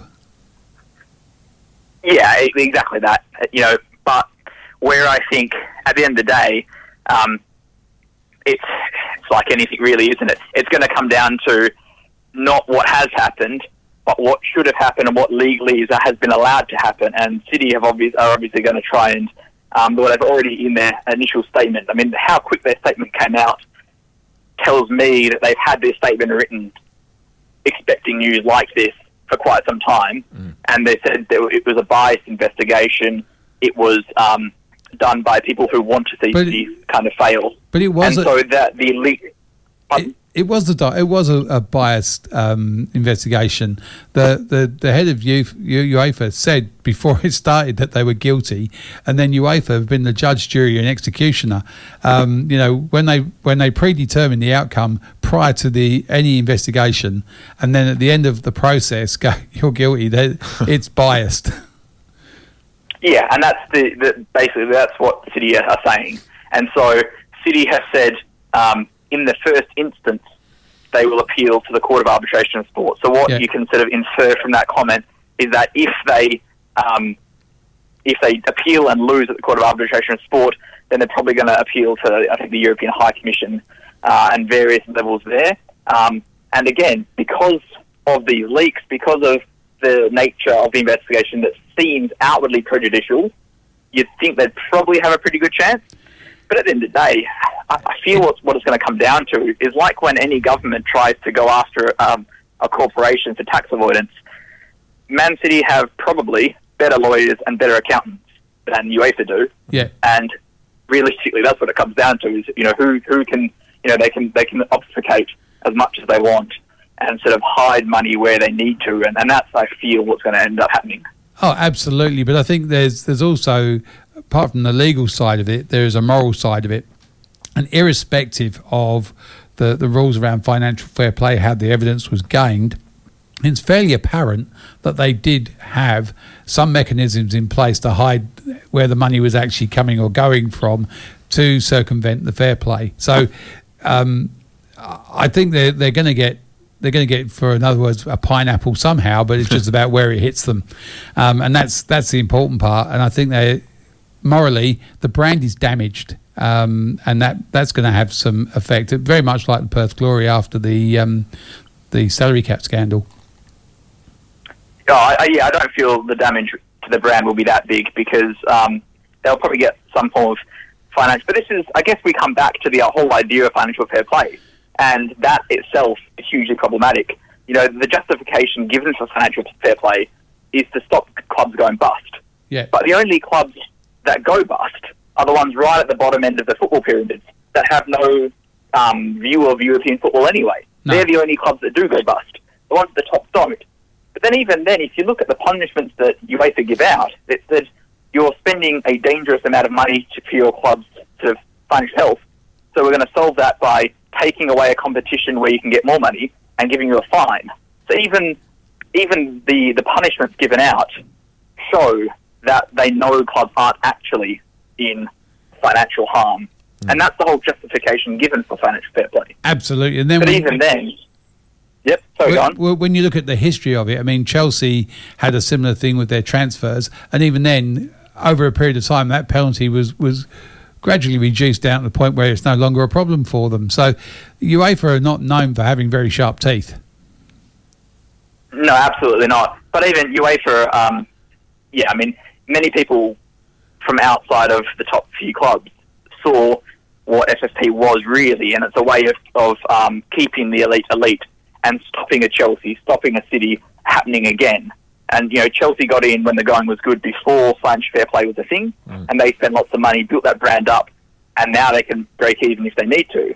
You know, City spent a lot of money initially, and now they have the ability to, to you know, they, they made a profit last year. So financial fair play you know, that they've they've achieved what they needed to do by making the club self self sustaining. Yeah. That required some hundreds of millions of pounds of losses initially, but I mean, at the end of the day, that's not an issue for City because it's not a football club, is it? It's a, No. it's a propaganda vehicle for us, for So- you know, an oil state. One thing for certain, this is not the end of it. Um, I'm buying a big box of big pop box of popcorn. I'm getting the armchair and I'm strapping in for a long ride.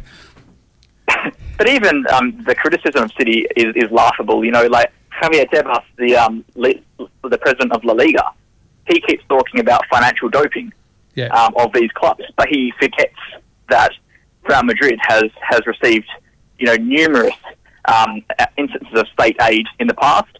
Um, the entire financial structure of Real Madrid was built on let's go into lots and lots of debt to buy all these good players, and then dare a bank to try and be the bank that bankrupts Real Madrid. You know, no bank is, is brave enough to to get the, the you know the financial or the, the political fallout of bankrupting the biggest club in the world. Yeah. You know, and then that's how they run their business. No, and so it, it's I didn't know they had levels of Alan, double standards everywhere here. I didn't know they had Alan Bond as a consultant. His policy was bo- borrow that borrow that much money from the bank that you are the bank. Yeah, exactly. yeah. Um, all right. So Champions League is um, coming on. We've got the, the first round away. We, we've got um, Atletico Madrid playing Liverpool um, in the the first leg of their home and away fixture. Um, Liverpool unstoppable. I mean, as far as the, the Premier League goes, they're 22 points ahead of everyone else. Um, I don't know if they can blow it from there, but if anyone can, they can. Um, but uh, reigning champions in Europe um, up against Madrid. Well, well, I mean, just a word to Liverpool's dominance in the Premier League. Manchester City are currently second, Yeah. and they're closer in points to 14th than, than they are to first, Yeah, absolutely. Yeah. which speaks to just how far ahead Liverpool are this season. But I mean, Atletico versus Liverpool is one of those ties that this season on paper looks hilariously one-sided. It looks like Liverpool are going to to run to an extraordinarily comfortable win, which could very well happen because Atletico are having a hugely problematic season. But again, it's Atletico, it's football, it's Europe. Um, You know, things rarely go to plan, and so this is one of those really difficult ones to call because Atletico could pull an old school Diego Simeone performance out of the bag and and and just shut up shop Yeah. and, and then counter to win. But I mean, uh, you know, you're predicting Liverpool to go through because Atletico are just having a season. Yeah. The whole season, this is really just been a mare. Dor- Dortmund, PSG. Yeah, again, uh, one of those ones, isn't it? Dortmund um, were going all right and then dropped off a bit this season. Um, Paris are just swatting away any competition as they always do in Ligue 1. Yeah. But then they've just got these huge frailties and this what people are calling a lack of character, which means that when the going gets tough, and uh, again, this is partly I feel because of their dominance um, domestically means that they never really get challenged, and so when they do get challenged, they don't know how to cope with it, and they just fall apart in the Champions League. But I mean, at the end of the day, I just can't expect anyone except for PSG to go through out of that tie. No. Atletico versus Valencia. Oh, Atal- Atalanta. A- Atalanta, Um, yeah. So again, At- Atalanta have been started out the season a little bit poorly, started out the group a little bit poorly, but have been on fire lately. They put seven goals past, I think it was Sassuolo the other week in um, in Serie A, and have just playing really good football. So you know, um, Valencia had a few issues. Uh, they sacked their their manager at the start of the season um, against all of the players' wishes. To the point where players were the, the club said players are no longer allowed to do any media duties because they didn't want them speaking to the media. That's how angry they were with the sacking of the manager. Yeah. But the manager annoyed, annoyed the president, and that's what happens. so you'd expect Atalanta to go through that one. Um, Spurs versus uh, Leipzig. Who knows this one? you know, Jose Mourinho specialises in winning. Yeah. You know, uh, even at the expense of watchable football. But um, but by the same token, he is still relatively new at Tottenham. Things haven't been going that well for him. Harry Kane's probably going to be out for this one, um, and Leipzig have got this really, really exciting to watch young talent of um, young players. They've got Julian Nagelsmann, who's probably the, the most up and coming manager uh, in the world, and they've got that sort of high press to the football. So you know, I, I wouldn't be surprised if if Leipzig went through in this one. No, true. And uh, we've got Chelsea versus um, Bayern. Bayern, Bayern, yeah. Yeah, you, you've got to. Uh, this is you, you sort of alluded to this earlier with Chelsea's transfer ban. Um, I just, it's laughable. They spend all this money and time and effort trying to get this transfer ban shortened so that they can buy players in the January transfer window, and it works.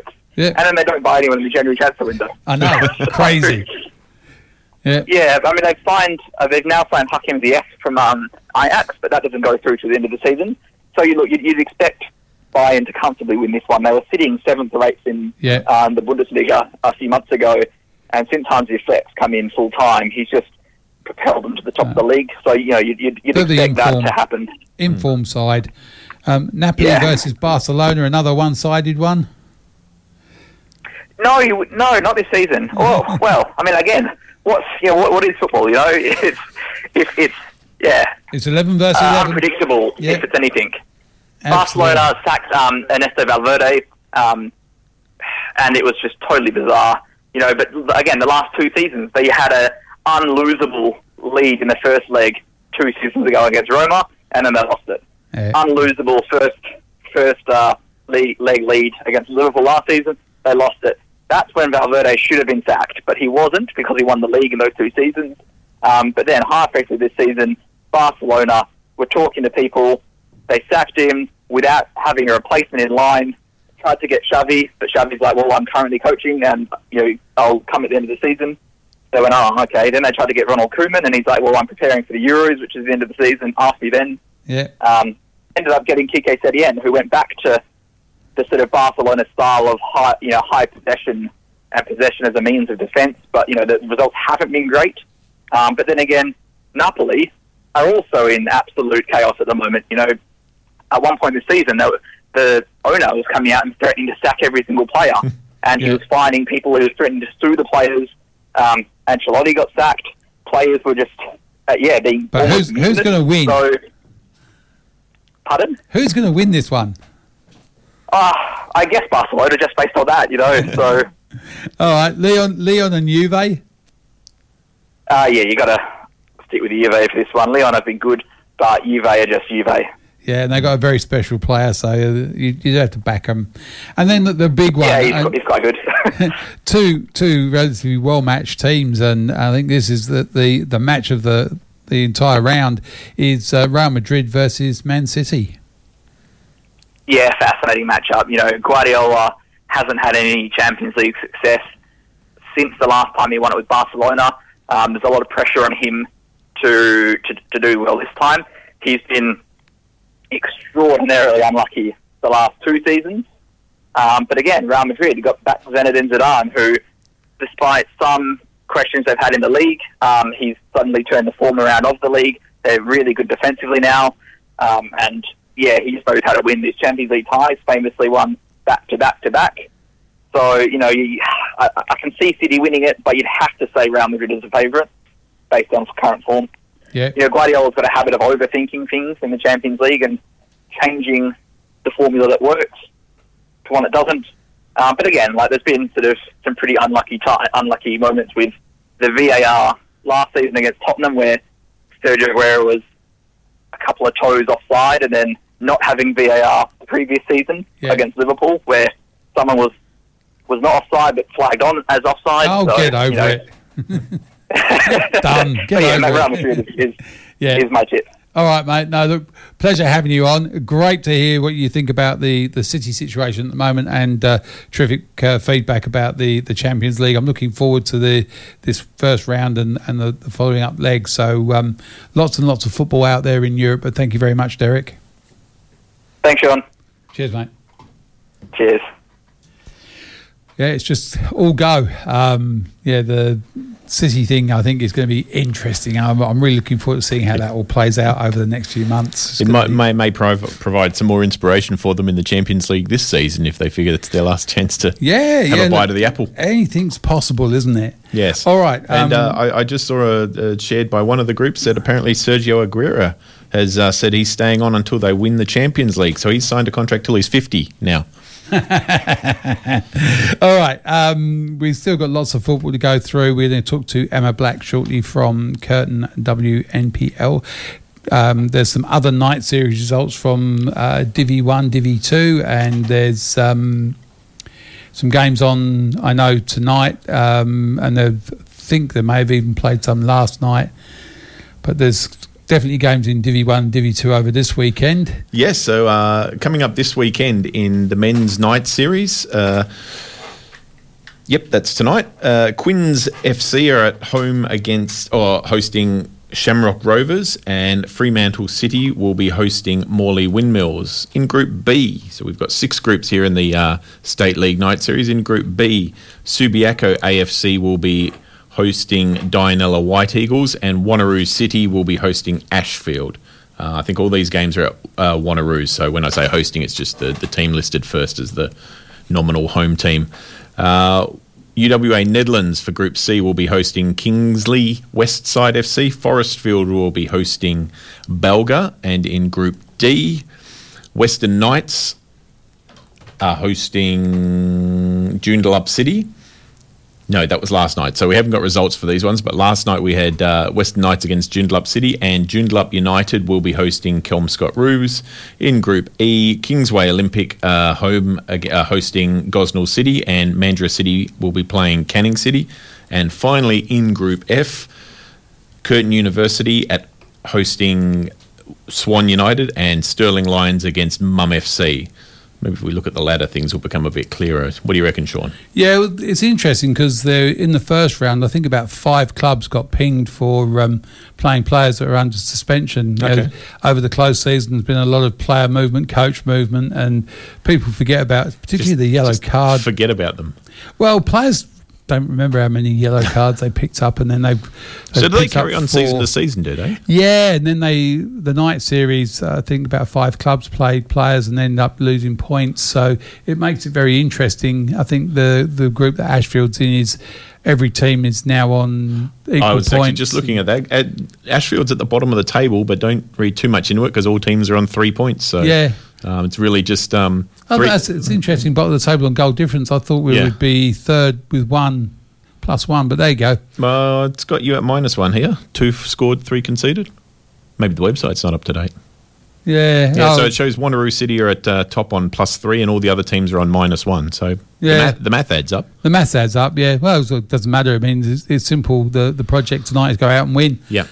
Yep. So, so are Ashfield aside, as we mentioned before, our Ashfield aside that goes into the night series going right? We need to win this, or are they a side that goes let's let's try a few things and see? No, we're, we're very much in the development phase. Um, I think our centre half pairing in our last night series game um, had a combined age of 33. So, um, no, no, I'm, I'm combined. not- No, yeah, no. yeah, yeah. Sorry, We, we're, I was thinking average. You meant, and then No, I no. realised no, you mean combined. we we've gone um, quite young, and uh, it's a it's a very different approach from the club, um, and a lot of players are, are really relishing the, the challenge.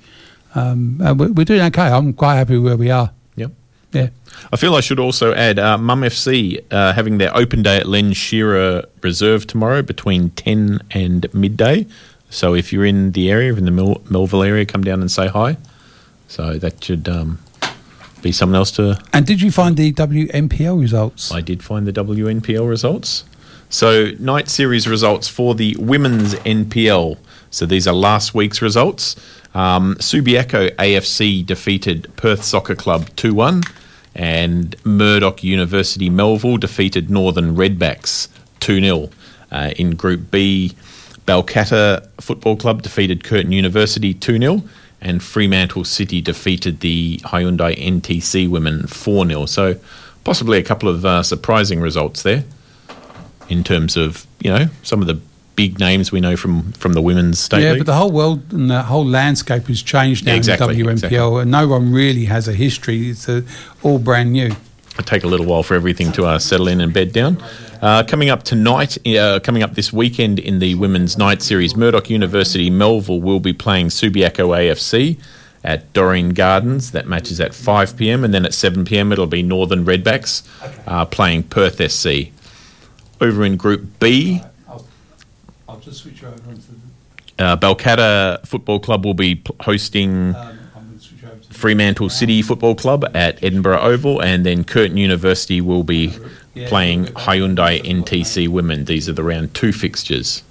I'll, I'll switch over now. So, looking at the uh, current ladder for Group B, Fremantle top and Balcatta top, both with a win.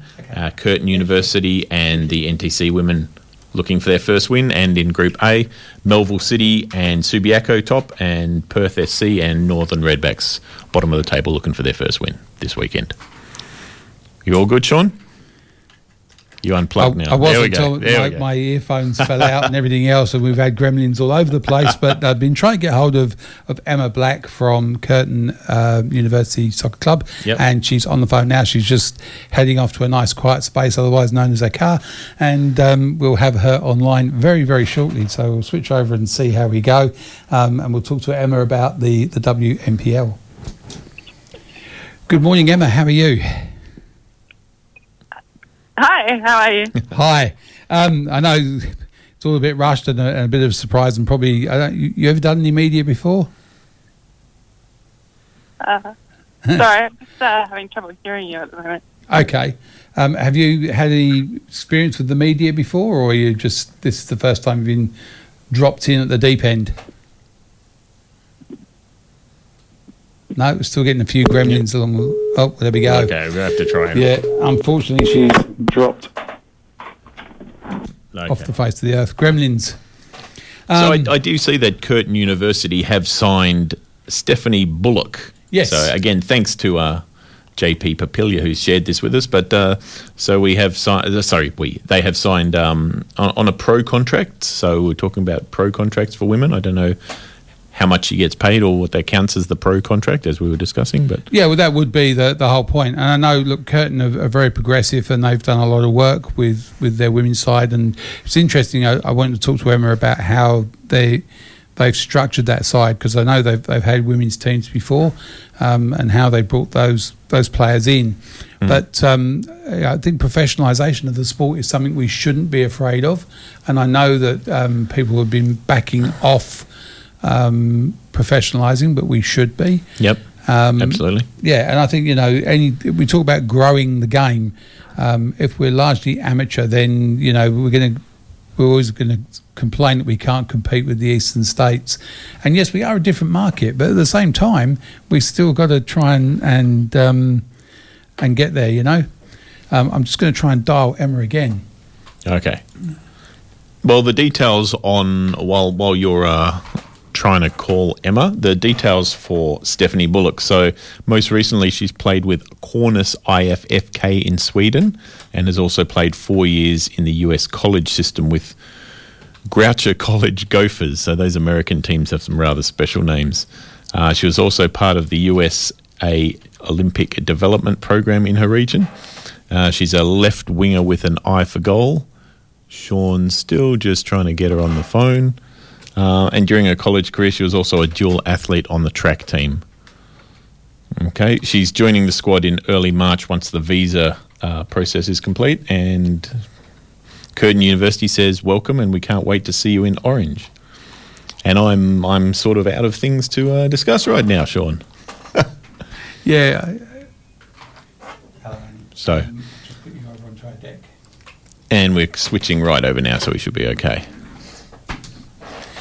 Good morning, Annie. Can you hear me now? Uh, yes, I can. Sorry Marvellous. There we No, no, we've had some gremlins in the works as we always do. but That's live radio for you. uh, look, thank you for coming on.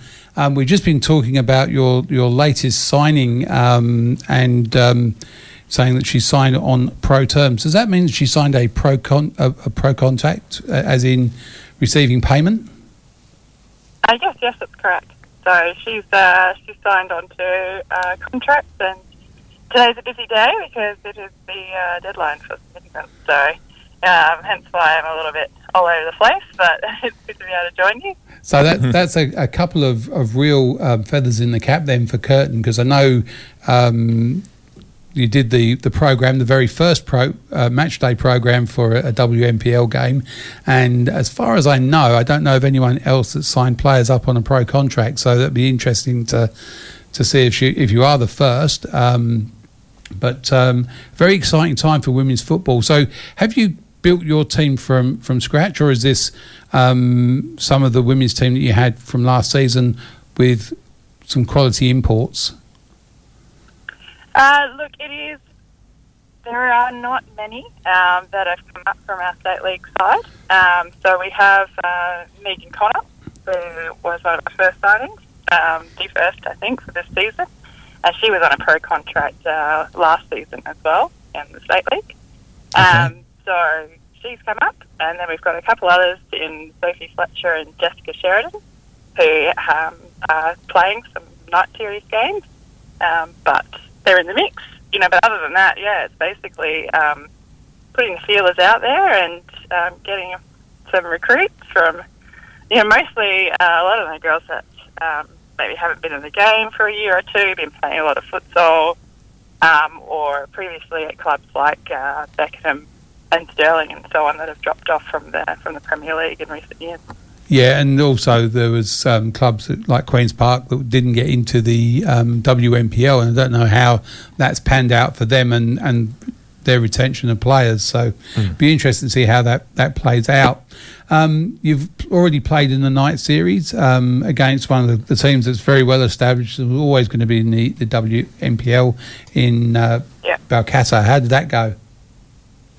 Yeah, look, pretty good. Um, we had quite a lot of outs, so we got quite a lot of um, players that weren't available for that for that match, and we actually had quite a few that were still trialing. So a few girls that day that played, you know, the whole game, and that was the first time, you know, we'd met them. So uh, we were really happy and really impressed with the way the group gelled so far, and think that you know we've got a really exciting uh, season ahead. Um, and just on those pro contact side of things, I have 19 actually to submit today. So we have a very full squad, all on uh, almost all on on the pro contract. That's that's outstanding work. I think you know um, professionalisation seems to be something that people run scared of, but obviously not out there at Curtin. I know um, Campbell, um, as the club president, is very keen that everything is done the right way, and, and is a big fan of the, the NRG. So um, glad to see that Curtin are taking a lead in that area. Yeah, definitely. You know, um, I actually started at Curtin when I first started playing um, some 16 years ago and met Campbell then. And so we've known each other a long time. And he got in touch with me, you know, late last year about the WNPL. And I've actually been working at Floreat Athena in the men's NPL. But my passion was really at the women's game. And we got to talking and just found that, you know, our football philosophy and our thoughts on women's football, where it should be heading, were really aligned. Um, so it's been a great partnership. You know, we're uh, crazy busy because we're just we're always asking each other, what can we do better? You know, on the pitch, off the pitch. You know, how can we make, how can we do better? How can we, you know, lift the standard? How can we be setting examples? You know, and and really build something special. So I think it's it's great. You know, that this opportunity has come along um, to sort of you know stir the pot, I guess for the Women's Premier League and, and to really get WA into the, the NPL. And it's given um, you know people like us a bit of a, a boost and a bit of motivation to you know see what we can do and see where we can take it. So Oh, yeah, look, definitely. What were you doing at Floreat? I work as an analyst, Okay. um, and I'm doing that at uh, Curtin as well. yeah. So yeah, so I work analysing the team performance and um, providing strategic recommendations during the course of the game. Yeah, so the- I'm doing that at Curtin as well. But um, yeah, I'll be I'll be glad when uh, the paperwork is, is done and we've got uh, we can draw a line under our squad and we can move forward on to the next thing. But again, we, we talk about the professionalisation of the game, and I know a lot of the, the younger coaches and the newer coaches, the analytics is, is very much part of it. And, you know, you see become normal in the A League and other leagues for people to have the, the GPS vests on, but the, that that statistical data is is one of those little one percenters that people Yeah. um, from the the old um, you know pint of or a tin of, of VB at half time. um, that era is gone, and, and we're very scientific and very um, analytical about what we do, and it's those things that make the real difference when you're looking at professionalising sport. Yeah. Yeah, definitely. I mean, I've I'm qualified in that area. You know, I've got a PhD in mathematics. I've been working in uh, mathematical statistical consulting for the last 10 years. And I've really noticed it across the board, not just in football and sports, but, you know, the emphasis on evidence-based decision making and people realizing how valuable data is um, and and really getting into the area of data science and data engineering. And Pete's getting excited because he's, he's Pete's all about the stats. He's loving it.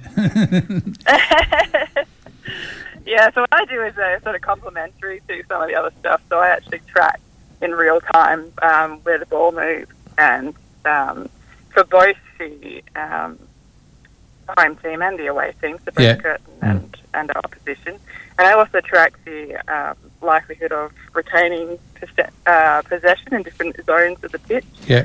Um, then discuss that. Um, you know, I generally just give a couple of key points to coaches after maybe 20 minutes and at half time and halfway through the second half, you know, which could just be, look, you know, we're having a lot more success penetrating the line on the left wing than the right, so let's see how we can get it there more, and, you know, maybe the opposition is the opposite, which is what we found actually playing against Balcatta.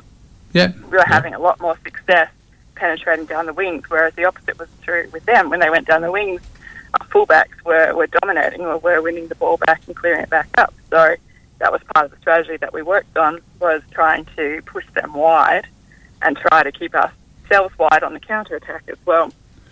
So- I think you know the two goals they scored were really quite amazing uh, long range Yeah. effort, Mm. you know. Um, but other than that, we kept them pretty well shut out. So a really exciting time out there at Curtin. You've, as you said, you've got a, a few players. You're still looking for a few more to, to finish the jigsaw puzzle. Are you, you're happy with, with what you've got going into the season?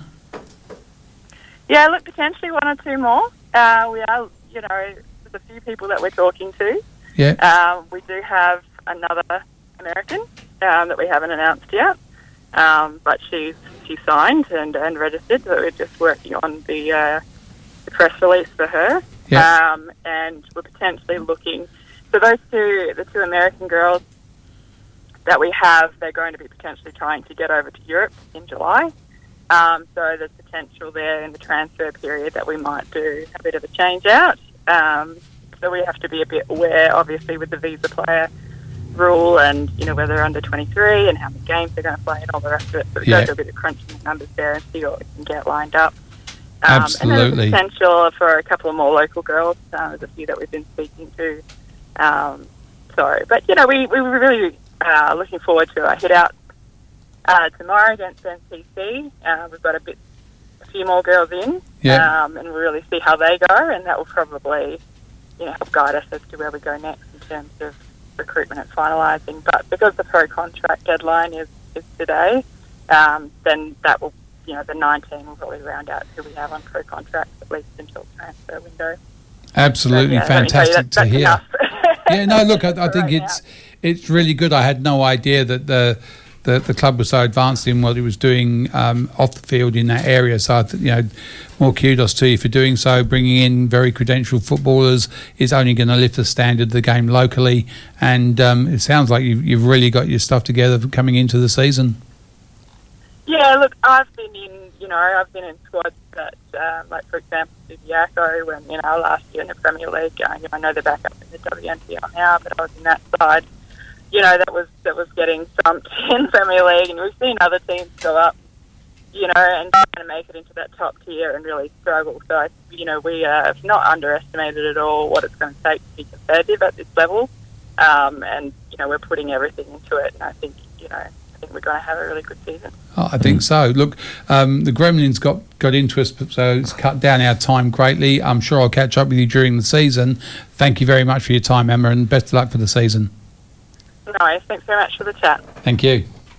Okay. Emma Black from Curtin, and it sounds like they're doing a power workout there, and you know it does. Yeah, well, no, look, one not just one American, but two. Yeah. Um, so it brings us to the end of the show. Lenny's here setting up for the jazz program, so um, we'll be off air very shortly. Thank you for listening to myself and Pete waffle on for a bit there. No worries. Um, Looking forward to seeing the Glory's first ACL game. Just got to mention it again. Absolutely. That's- Tu- that's Tuesday night. Tuesday night, six p.m. local time. Yeah, six right? p.m. local time. Get there, cancel everything, pull the phone out of the wall, shut off the mobile. Well, maybe not get there, but get yourself on the couch. No, that's sure. right. Well, that's what I'm saying. You set yourself up. It's, I'm going to be there I'm singing along with, with the shed. Yep. Although we'll all be in separate locations, it will be we'll all be one singing the songs, um, getting behind our team. No, history is being made as we speak. So, um, good luck to the lads on Tuesday. Thank you very much for listening. Penny's back in next week. This has been the World Football Program.